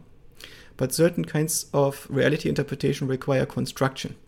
And construction cannot follow a gradient. Construction needs to make experiments and remember which experiments worked and why, and then recall this and use the knowledge of that. So it needs to make indexed memories of the operations that it performed. And it also requires some kind of central organization. To construct, you need to develop a central plan and then act on that central plan. So you have some kind of top-down, uh, localized imposition of a low-dimensional function on uh, the entirety of perception. And uh, it could be that this coincides uh, to a large degree with the functionality of attentional consciousness. And uh, basically, consciousness in the role of a government. And a government is an agent that is imposing an offset on the mm. uh, payout metrics of individual participants in the system to make their Nash equilibrium compatible with the common good. So it's basically overcoming local incentives in the system uh, to follow a larger plan. So it's, uh, and this government itself is not creating the incentives. The incentives are created by game theory, physics, and an underlying dynamics of the system that is facilitating, for instance, a society, or that is facilitating the function of a brain. You will still have to look for food and social interaction in all these things. Uh, consciousness is um, channeling the motivation that we have. It's not creating it. It's uh, creating a model of Uh, where we are. This is what we experience as reality, and the experience of a model of what we should be doing.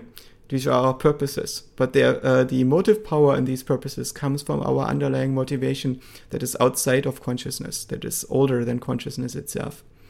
On the other hand, uh, we can see that basically all the mammals are conscious. And this was also something that I was not that acutely aware of before I started looking. Uh, but uh, it seems to be that uh, apparent in the interaction between animals and also the animals and humans, that uh, there is a mutual awareness of the awareness of the other.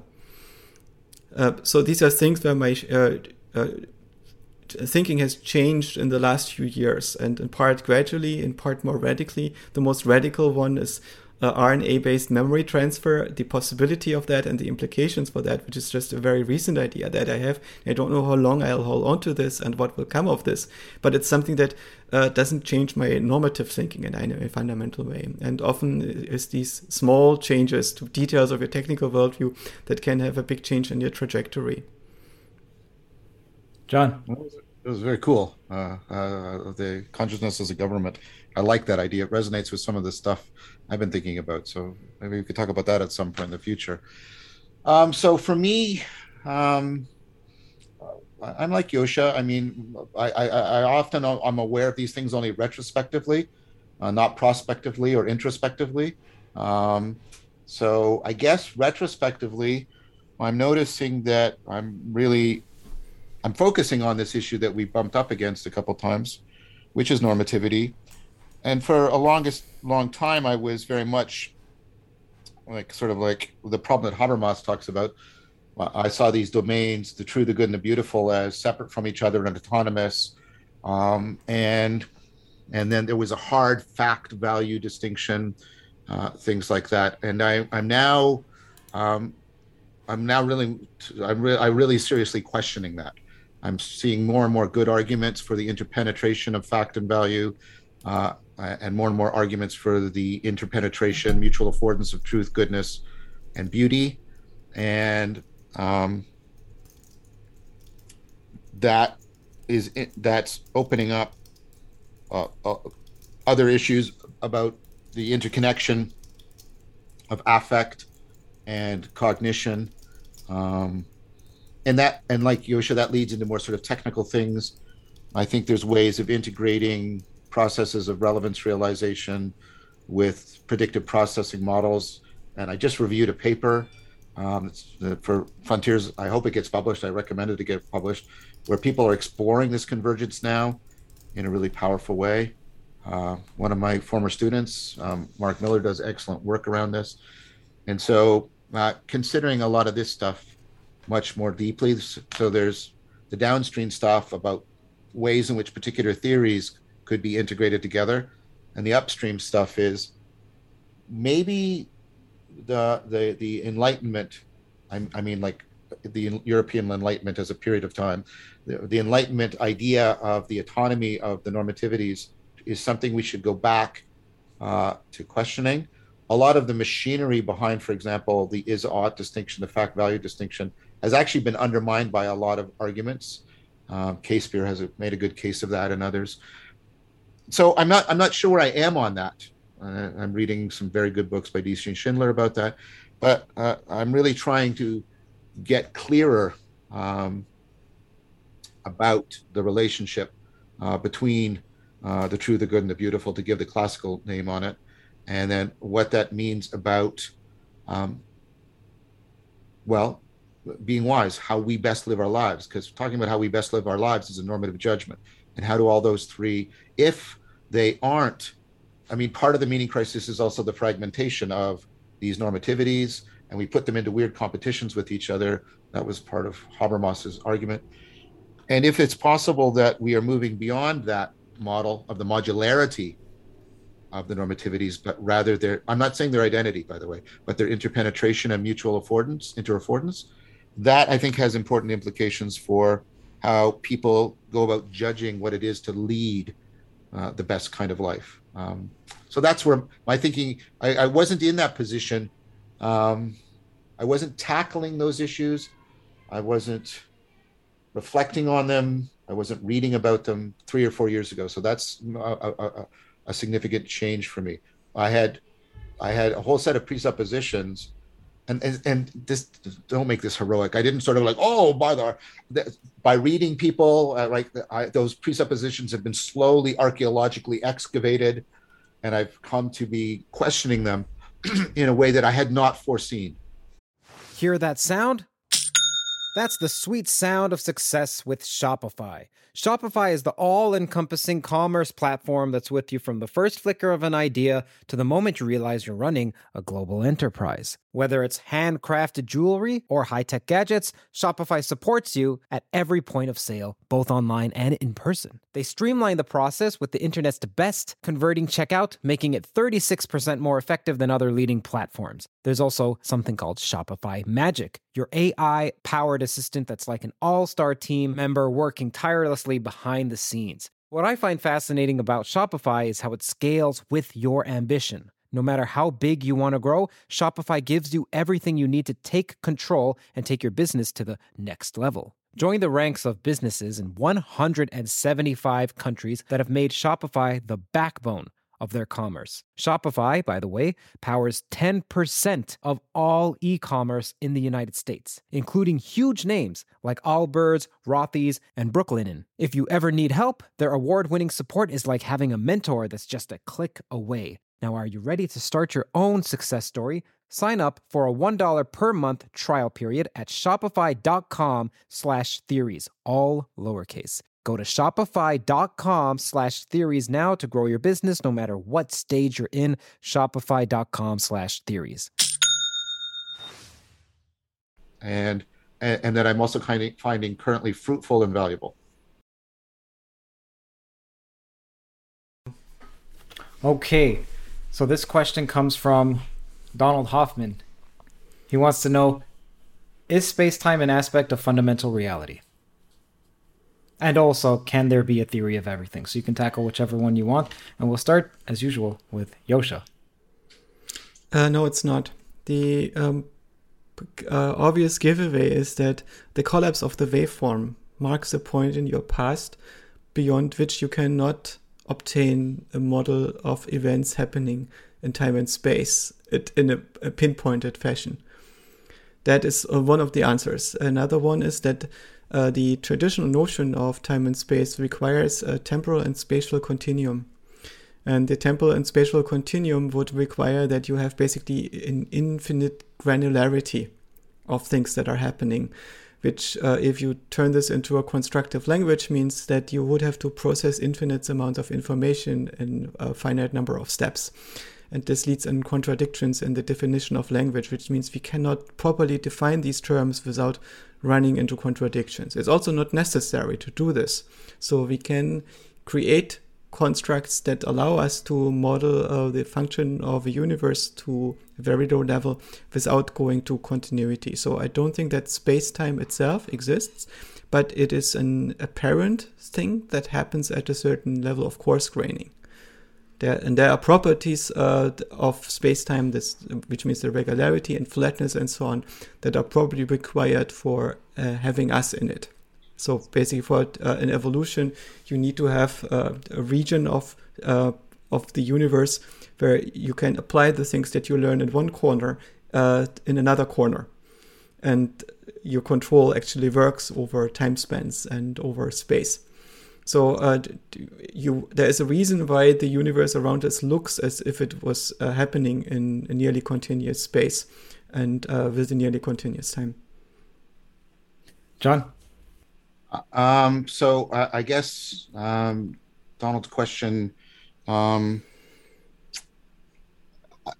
I, I guess I would want to talk to him about a fundamental ontology. Do I think that time and space are the ultimate, are ultimate reality? Uh, no, I, I don't think so. I think I heard Joscha saying something similar to that. Um, that doesn't, by the way, mean that I think they're an illusion. And I don't think Joscha was saying that either. Um, I think we have to be very careful about when we're talking about these kinds of levels, uh, because our it's not the case, and this is going to go towards my answer, the second thing, it's not the case that we can find all the explanations we want at any particular level. Um, and, and there's lots of arguments for this, but um, I don't think there's one level from which all the explanations uh, can be generated. And so in that sense, if what you mean by a theory of everything is a theory in which all explanations are reduced to, I don't know, quantum mechanic explanations, and even if those are explanations, it's questionable. Um, I, I, I don't see that as a viable project. Um, so, do I think time and space are ultimate reality? No, I don't think that means they're an illusion. Um, and I think we should talk about um, there being something like a, uh, a levels uh, of of reality. Um, I think that things not only emerge out of the quantum base, um, they're also constrained uh, by, uh, you know, uh, law-like features of reality, which aren't properly talked about as being in time and space. Um, it, um, so, like, I, I don't know where it would mean to say, like, that two plus two equals four. Is that temporal, spatial? That makes no sense. Um, even something like E equals M C squared, it doesn't make sense to talk about it being here or there or starting then or there. Um, and of course, there's lots of other entities like this. So we have emergence up out of something like Joscha was talking about, a non-temporal spatial probability realm.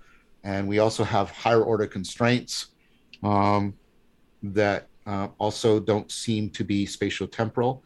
And I think time, uh, I think of time and space as caught between that emergence and their emanation. I think part of what we're doing when we're playing with quantum mechanics and relativity, relativistic stuff, and trying to reconcile them, not this is not a perfect mapping, but we're trying to get clear about how those levels uh, are appropriately real together. Um, and so that would be my answer to both questions. I don't think they're ultimately real. I don't think that says they're an illusion.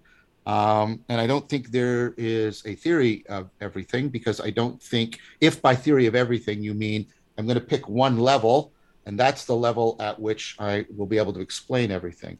Uh, I mean, Joscha, for example, uh, and he's perfectly legitimate for him doing this, is not a criticism. He picks a computational level, right? And right, and that's the level from which he works. Uh, but that doesn't mean that, like, like he thinks. Uh, he, he, I don't think he should respond to this criticism, which I take to be a pseudo-criticism. Oh, but the computational is ultimately just, right, uh, thermodynamic or something like that. Um, and um, I know thermodynamics is a way to talk about computation. It's it's the other way around. So in, in some sense, they, uh, you know, Hesse Glasperlenspiel, maybe, uh, it's a famous book that uh, he has written in which he describes Uh, somewhat metaphorically, a world in which uh, people do science and philosophy by playing a certain g- uh, game with glass beads. Yes, uh, and this uh, game uh, is never completely explained how it works, right? It's, yeah, uh, yeah. So, so but, but you you are free to uh, project yeah. whatever you want, and this, so you can imagine it as something like an extremely complicated abacus, in which you are uh, shifting these glass beads around according to very intricate rules, and it allows you to. Uh, to reason about the world in some kind of automatic fashion. Mm-hmm. And uh, you're playing it against each other, but you are playing it according to rules. And the individual that is playing it is not crucial for this game at all. It's the rules of the game itself. And so I think what happened with computation is that we discovered a Glasperlenspiel, and we discovered uh, the equivalence of all Glasperlenspiels that can possibly be constructed. And uh, whenever we found something new to uh, express ideas, we also discovered for this new thing to express ideas that it can be mapped to a Glasperlenspiel. Mm. And uh, now there is this big question, um, can there be a Glasperlenspiel of everything? Which means, could the universe exist within a Glasperlenspiel? And uh, from where I stand, it seems to be that the answer is yes, but I don't know this. Uh, so I, and I cannot know this before I haven't succeeded in doing so. But in some sense, that's the game that I'm playing here.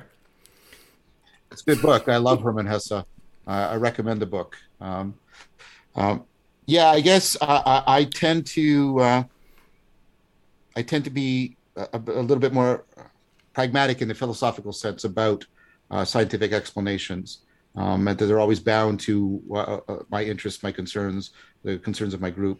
Uh, and again, you've said things that are not inconsistent with that. Um, So, well, I don't know if there's anything more to say. I mean, that could launch us into another long discussion, perhaps. Uh, but I think I've tried to answer the question. Um, I don't think they're ultimately real. I think they are intermediately real, right, in some ways, um, as I've tried to say. Um, that doesn't mean they're an illusion. Uh, and I, I, I'm suspicious of...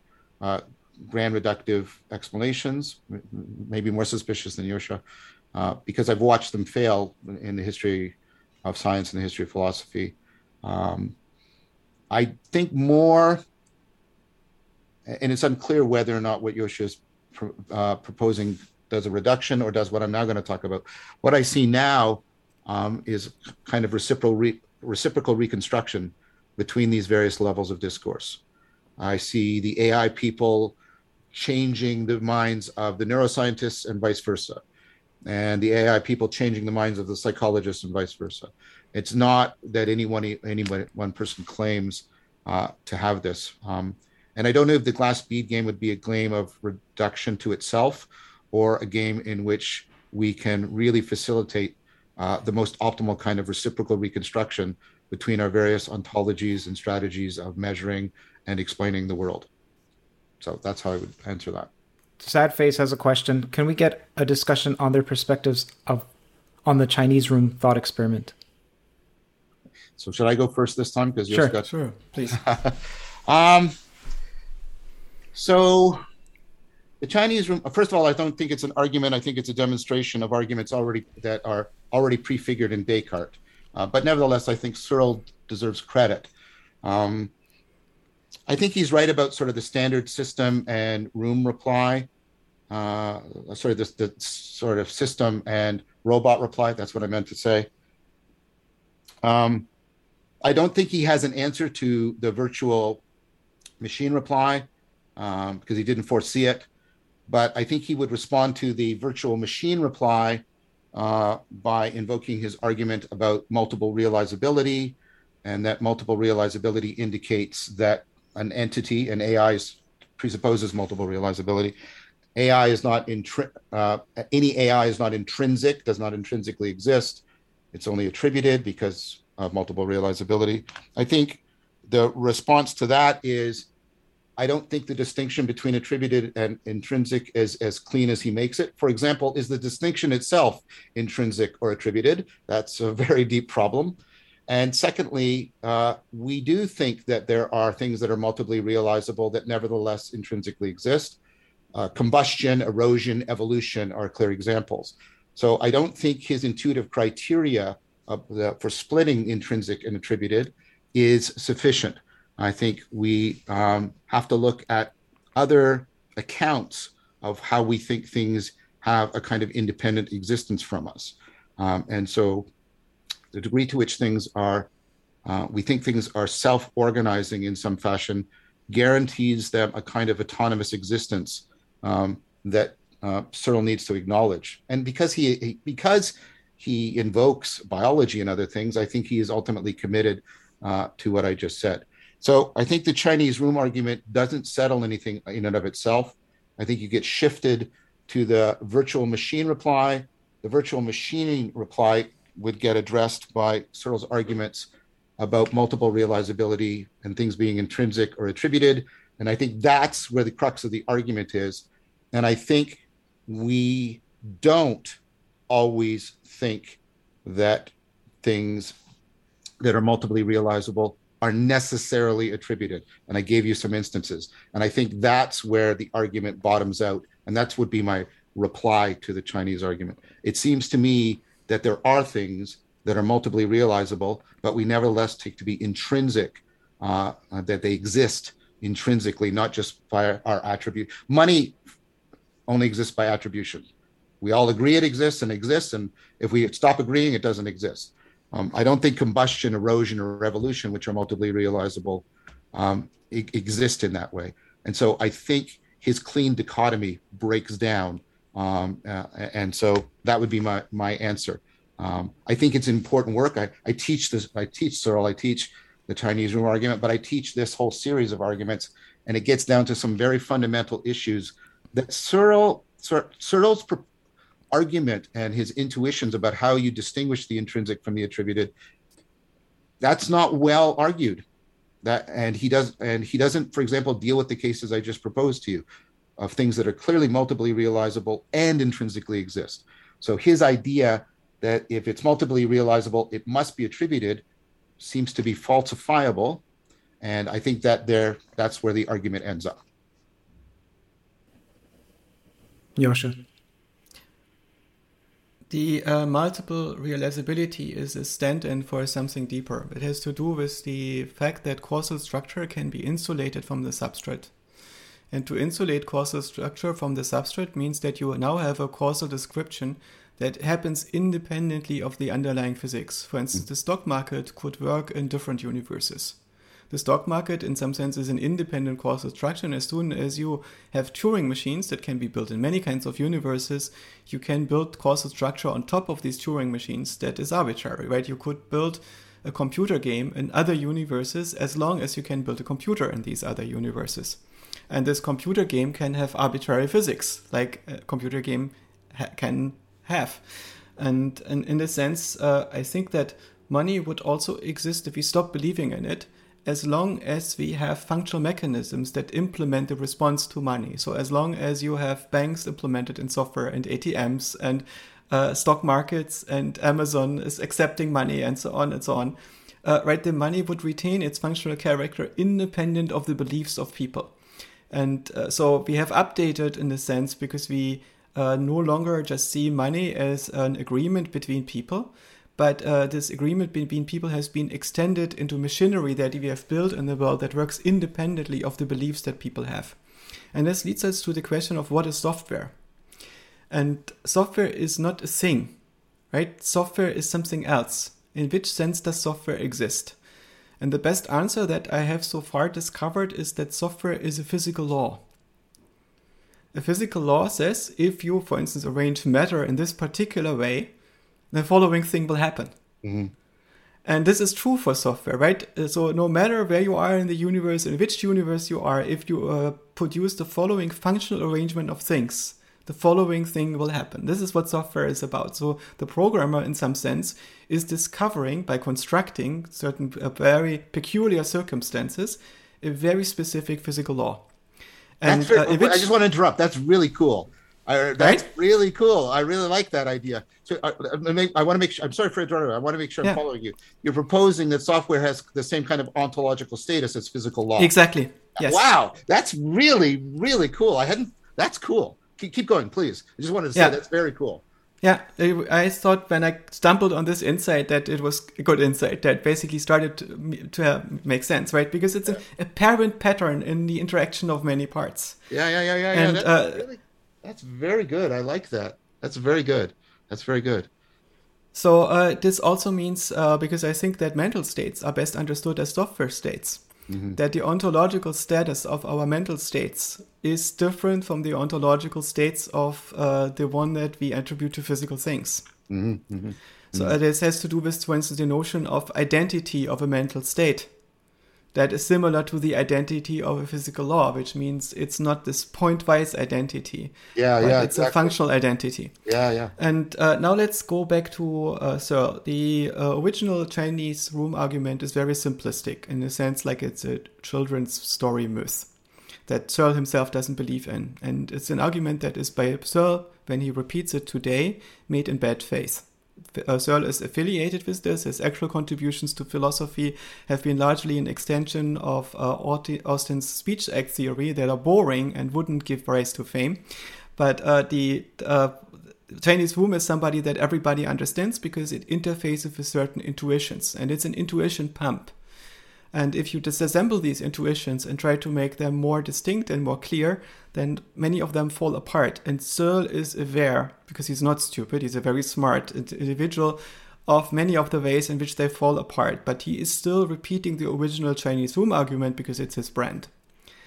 So uh, it's it's not because he believes in it. And if you actually read his uh, this uh, work, he is aware of many of the counter arguments, and he knows that he needs to go into a few levels of of complications to have an interesting argument, to, to have an interesting case that he's making. So the uh, superficial level of the Chinese room argument is maybe not that interesting. A slight extension that is more interesting is the Chinese brain argument that Searle is also aware of. Mm-hmm. And the Chinese brain argument suggests that instead of having this library with books in it in which you execute the algorithm, we use a different implementation of that whole thing. And instead what we do is we take uh, a mechanization of the neuron itself. So if we accept that what the brain is doing is facilitated via the interaction of neurons, the neuron has to follow certain rules in order to make that happen. And maybe we can spell out these rules in our thought experiment, and then we assign a Chinese person to a neuron. And we, maybe we need a few more. We maybe need eighty-six billion Chinese people in, uh, instead of one point four, but it's a thought experiment, so not a problem at all. And now, uh, instead of neurons, we have Chinese, which follow these rules. Or we could use machines instead of the Chinese that are following these rules. And so uh, I think that this matching between a neuron and a Chinese person is not completely absurd on the face of it. Of course, it would be much larger and we blow it up. And now uh, Searle would uh, say, of course, the Chinese brain doesn't have the necessary and sufficient conditions to uh, produce a conscious mind and then uh, access to meaning. So it doesn't change anything whether the Chinese room or the Chinese brain is performing these operations. The Chinese brain is still not able to speak Chinese, because the individual identities of the Chinese people and their knowledge does not interfere in any way with their emulation of the functionality of individual neurons. So uh, now if uh, we have established this case where Searle would say the Chinese brain is not conscious, but your brain is conscious, let's see where is the boundary between those two systems. So let's take your brain, blow it up until a person and a neuron have roughly the same size. So change the time so it doesn't matter how much the Chinese need to talk to each other to make the neural functionality happening and send messages back and forth. So let's keep this an identity. And now we take basically take your neurons, and uh, Searle accepts that neurons are facilitating mental activity. He is not Uh, a mysterianist or so, and he doesn't know how the brain does it, but he agrees that the brain is doing it. He is a physicalist in a sense. So now uh, let's replace step by step the neurons by some other machinery, for instance, Chinese people or machines that have neuron-like functionality. And Searle at some point says that loses the ability to be conscious. So the consciousness is dra- drowning out of the system by this replacement process. And what this means is that Searle has a strong anti-functionalist position. He basically says that the function of the individual parts is not producing the essential behavior. There is somehow an essence. He's an essentialist. And I don't know how to get essentialism to work, because nobody has ever seen an essence, right? We, we can talk about an essence, but it's epiphenomenal. And the problem with epiphenomenalism is is the following. Epiphenomenalism is, if we go back to our dualism from the beginning of our conversation today, Uh, it's the idea that there is maybe a read access from the mind, where the mind is reading physics, but no write access from the mind into physics, so it's not violating the causal closure of physics. But there is a problem with epiphenomenalism, mm-hmm. and that is uh, the phenomenal experience that you don't think you can explain in the physical mechanism is not driving anything of what you are saying, including your utterances of beliefs. So when an epiphenomenalist says, but I feel, and this cannot be explained by physics, this is caused by physics, right? Because the epiphenomenalist has to move their mouse or move their fingers to uh, express the statement. Mm-hmm. And all these movements are caused by an entirely mechanical process. The uh, true feeling which happens next to uh, their physical, mechanical part of their mind, the philosophical zombie and so on, is not driving any behavior. So basically there would be this locked-in epiphenomenalism that would helplessly watching their body make statements in favor or against epiphenomenalism, but there would be no causal relationship between the epiphenomenalism. So no epiphenomenalist is an epiphenomenalist because they have phenomenal experience that cannot be explained by physics. That is the issue here. Mm-hmm. And uh, so if Searle goes down that path, he goes down to a very inconvenient place that I don't know how to resolve. Okay, John, I know that you have to get going. So how about I read the last question? If it would take too long for you to reply, then send me an email and then I'll read it when I'm re-editing this podcast. Sure. Okay. Sure. So the last question comes from Xanthias. He says, or she says, these models of consciousness seem to focus on explaining the production of intelligence or a simulation, but it, is, it isn't necessarily clear to me why a simulation should be able to perceive slash experience itself. If we think of metaconsciousness as a combination of intelligence and consciousness, the model seems to focus mainly on the rise of intelligence in metaconsciousness. How do you explain the ability to perceive slash experience the simulation? John, you start. Um, so it's important. Just a very short, easy question. Wrap it up for today with this answering the simple question. Uh, I, I mean, the the. It's important to ask that question, but it's important to not ask that question the wrong way. Um, you can always ask what it is like, and the thing, and this is like Moore's thing about the good. I can ask that for any proposal. Uh, you can even ask that. Well, you know, what it's like is to have qualia. Well, what's it like to have qualia? Do I have qualia of my qual? Like you have to, you like there, and this is the difficulty. You have to come to a place where you're saying that's what it is like to be what it is like. Um, and we didn't get into it too much, but like I said at the very beginning, that primary sense of relevance, uh, and I think is a big piece of what it's likeness. It's, it's why things stand out and are salient and are backgrounded. It's why things are aspectualized for us, to use one of Searle's notions. Um, and, and many people are converging on the idea that the function of consciousness is this kind of higher order relevance realization, and that's why it overlaps with working memory and attentional machinery. Um, so what it's like, if that's right, if what it's like is this ability to do salience landscaping, to have this dynamic texture of how things are relevant to you, if that's a big part of what it's like, and I think it is, by the way, because all of the, in the pure consciousness event, all of those other things that are so beloved, all the adjectival qualias and all the other things, they go away and consciousness doesn't. So those things can't be necessary conditions for consciousness. If that's part, a significant part of what it's like, then being intelligent is also that. Being intelligent is this capacity to zero in on relevant information, exclude relevant information. That's why you get high correlations between measures of general intelligence and measures of working memory.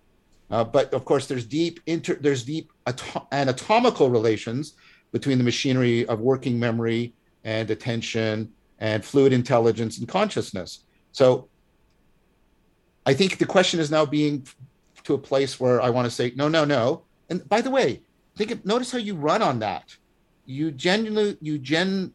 You generally a- attribute consciousness where you where you attribute high orders of intel of of intelligence.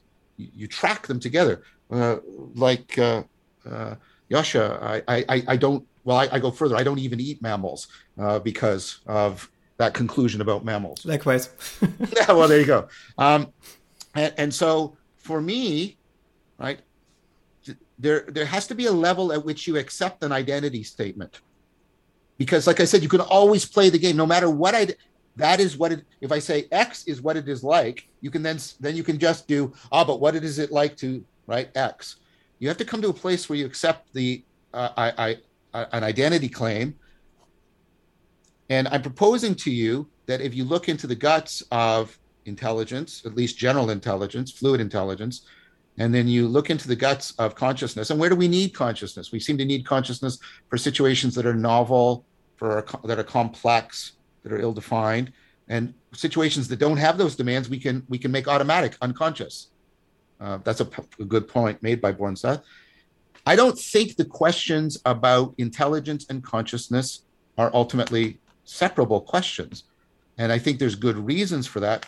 I've just given you some, and therefore, I think at some level, and I, I, I maybe Joscha will like this, when a system is sufficiently intelligent, it's going to be conscious. Uh, that's what I would argue, uh, for the reasons I've just given. And asking me, but what is it like to be intelligent, or what is it like to be? Like, notice you don't ask the question about what is it like to be conscious in the sense of what's behind it, right? You have to come to a level at which you say, no, that's what that's this this is what it is liking is. This is the function it's performing. This is the kind of process it is. If not, if you don't put some bound on where that identity is possible, then you just get an infinite regret, regress of this question. Because no matter what I posit for you, you can step back and say, but what is it like to X? And then I'll say, well, what's it like to X is to Y? And you'll say, but what is it like to Y? This is like the a, a, the four-year-old asks you why all the time, right? You have to come to a place. And what I can't give you is I can't give you a phenomenological experience of that, because you're trying to ask how phenomenological experience is itself possible. What I can give you are these plausible arguments about overlapping functionality, et cetera. That's how I would answer that question. Okay, let me try. So uh, there is an issue, for instance, with free will. Free will is uh, an intermediate representation, I think. Free will is what decision-making under uncertainty looks like from your own perspective, between discovering the first-person perspective and deconstructing it again. And uh, once you have destructi- uh, deconstructed your first-person perspective, you basically realize that there is a particular procedure that you are following when you are making your decisions. And when you observe yourself following that procedure, you will not have an experience of free will. It's just we rarely get to the point in our short lives where we fully deconstruct this. And uh, I just give this example to argue for the possibility, and I'm not sure, there's no certainty there, that uh, consciousness might be an intermediate representation. It's basically uh, a simplification of the state of affairs in which we are in before we automate all the necessary behaviors that an intelligent system might have want to exhibit in uh, when it's being confronted with the world in which we are in. The reason why we experience things is not because physical systems would be capable of doing so. It's quite the opposite. Neurons cannot experience what it would be like to be a person that is confronted with a complex world, and it changes its attitudes in response to what's happening to it in this complex world. But for the organization of the neurons that is uh, controlling the behavior of the organism, it would be very useful to have this Uh, knowledge of what it would be like to be a person that is changing its attitudes in response to what's happening to it. So what uh, the neurons are doing is they implement a model of what that would be like, a simulation of what that would be like. In the same way as the neurons create a simulation of a Euclidean universe with objects that bump into each other and have causal interaction, the neurons create the model of agents that try uh, care about future states and how they play out and make decisions about this. And one of these agents is going to be a model of the organism itself and the behavior that motivates the organism. And the reason why we experience things is not because we are in the brain. It's because we are in that model. We are in that simulation. We are in that dream that is woven by the brain to explain its own behavior. We experience things for the same reason that a character in a novel experiences things. It's because it's written in the story. And the story that we experience, of course, is not a linear narrative made up of words. It's a more complicated world. It's a causal structure that contains um, the necessary properties to simulate physics and personality and agency and so on. And we find ourselves in that dream. So our experience of the world is virtual. It's a result of the capacity of neurons to dream and to create dreams. There was a question that came from Anil Seth, Professor Anil Seth, and there's a podcast of Anil Seth on this channel if you'd like to check it out, on consciousness. Professor Anil Seth asks, Joscha, do you believe consciousness to be substrate independent, that is a silicon computer, in principle, could be conscious? And if so, why? Joscha responded to me via email and said, there is no known reason why the process playing out in the brain cannot be functionally replicated on a silicon-based computer. I think that consciousness is not so much a side effect of how a biological brain makes sense of the world, but of the need to create a coherent representation out of dynamic perceptual features. Because of this, I think it's likely that intelligent, autonomous sense-making agents with similar complexity as ours may be considered conscious in ways that are comparable to ours, even if they run on a silicon substrate. There's an important caveat. Our computers provide some functionality which is hard to achieve in the brain. They're almost fully deterministic. They're synchronized in ways that allow each part to rely on the functionality of all others at any given time, and they can make information available very quickly throughout the entire processing architecture. Crucial parts of the phenomenology of human consciousness, especially reflexive consciousness, may be the result of self-organizing processes that our brains cannot do without, but that may not be necessary in our digital computers. Thank you both for coming. The audience thanks you. There were, I think, five hundred people at its peak, and right now it's around four hundred thirty or so. So it hovered from four hundred to five hundred. Thank you all. Thank you, Joscha. Thank you, John. Thank, Thank you, Curt. You. Thank you for setting this up. It was a very pleasant conversation. I was surprised that we don't seem to have that many disagreements.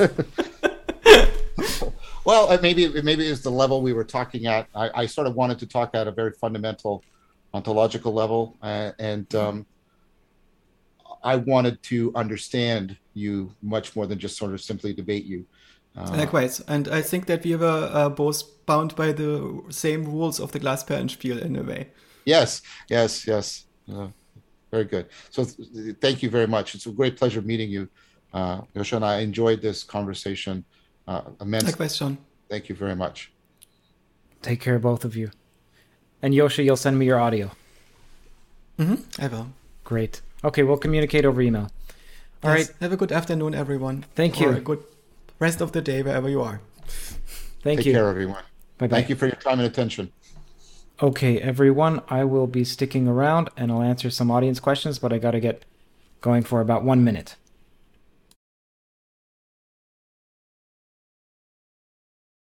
Okay, so phrase fourteen, phrasal fourteen wants to know what I consider Thomas Metzinger on the program. I don't know who that is. So I will look into that. I'll make a note. Yes, I should let you know that there's a sponsor of today's episode, and it's a new one. It's a small podcast by the name of the Anagoge podcast. I'll type it here. And it's run by someone named Tiago, who reached out to me, and he touches on similar themes. So if you look at, so that person is who is responsible for bringing this talk together. Thank you, Tiago.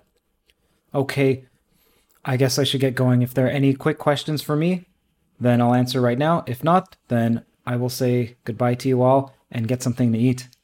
Okay, so is there any chance of having Nima Arkani Hamed on the channel? I've reached out to Nima several times. It turns out that my brother went to university with him, studying physics at the same time. So I'll see if I can use that connection, though they parted ways after graduate school. Lisa Feldman Barrett. Yes, she's on the list, though I need to look into her work. Edvin wants to know if I expected to have more disagreements. I thought I was surprised at what Joscha said, where he said, well, we agree more than we disagree. I thought it was mainly filled with disagreements, or more about clarifications than disagreements, which can be their own disagreement. Julio wants to know, would I get a traditional Advaita monk? The answer is yes. And if you take a look at this video that I have about the twenty twenty-two plans, you'll see that I do have a great interest in speaking with people from the more eastern ends of the philosophical spectrum. So yes, the answer is yes, and that'll be toward the latter half of the year. Now, the reason for why it's so far away is because it, my background is in math and physics. So let's say I'm supposed to, let's say I'm going to be interviewing someone for their theory of everything, like let's say Garrett Lisi. It'll be much easier for me to understand his theory than it would be for me to understand someone who's an Advaita monk. It would take much more time because I'd like to implement some meditative strategies. That is, I'd like to meditate, some meditation practice in order to experientially understand what they're saying. And it's not it's not trivial to me, and I don't take it lightly. Artin, you want to know, is Bach a materialist, dualist, or idealist? He says he's not an idealist. He comes close, which is interesting. He's like a physicalist idealist. And he's not a, I don't know if he's a materialist. I think he would, it would be closer to materialism. One of my goals with this theolocution was going to be that, and it, I, luckily I didn't have to interject much.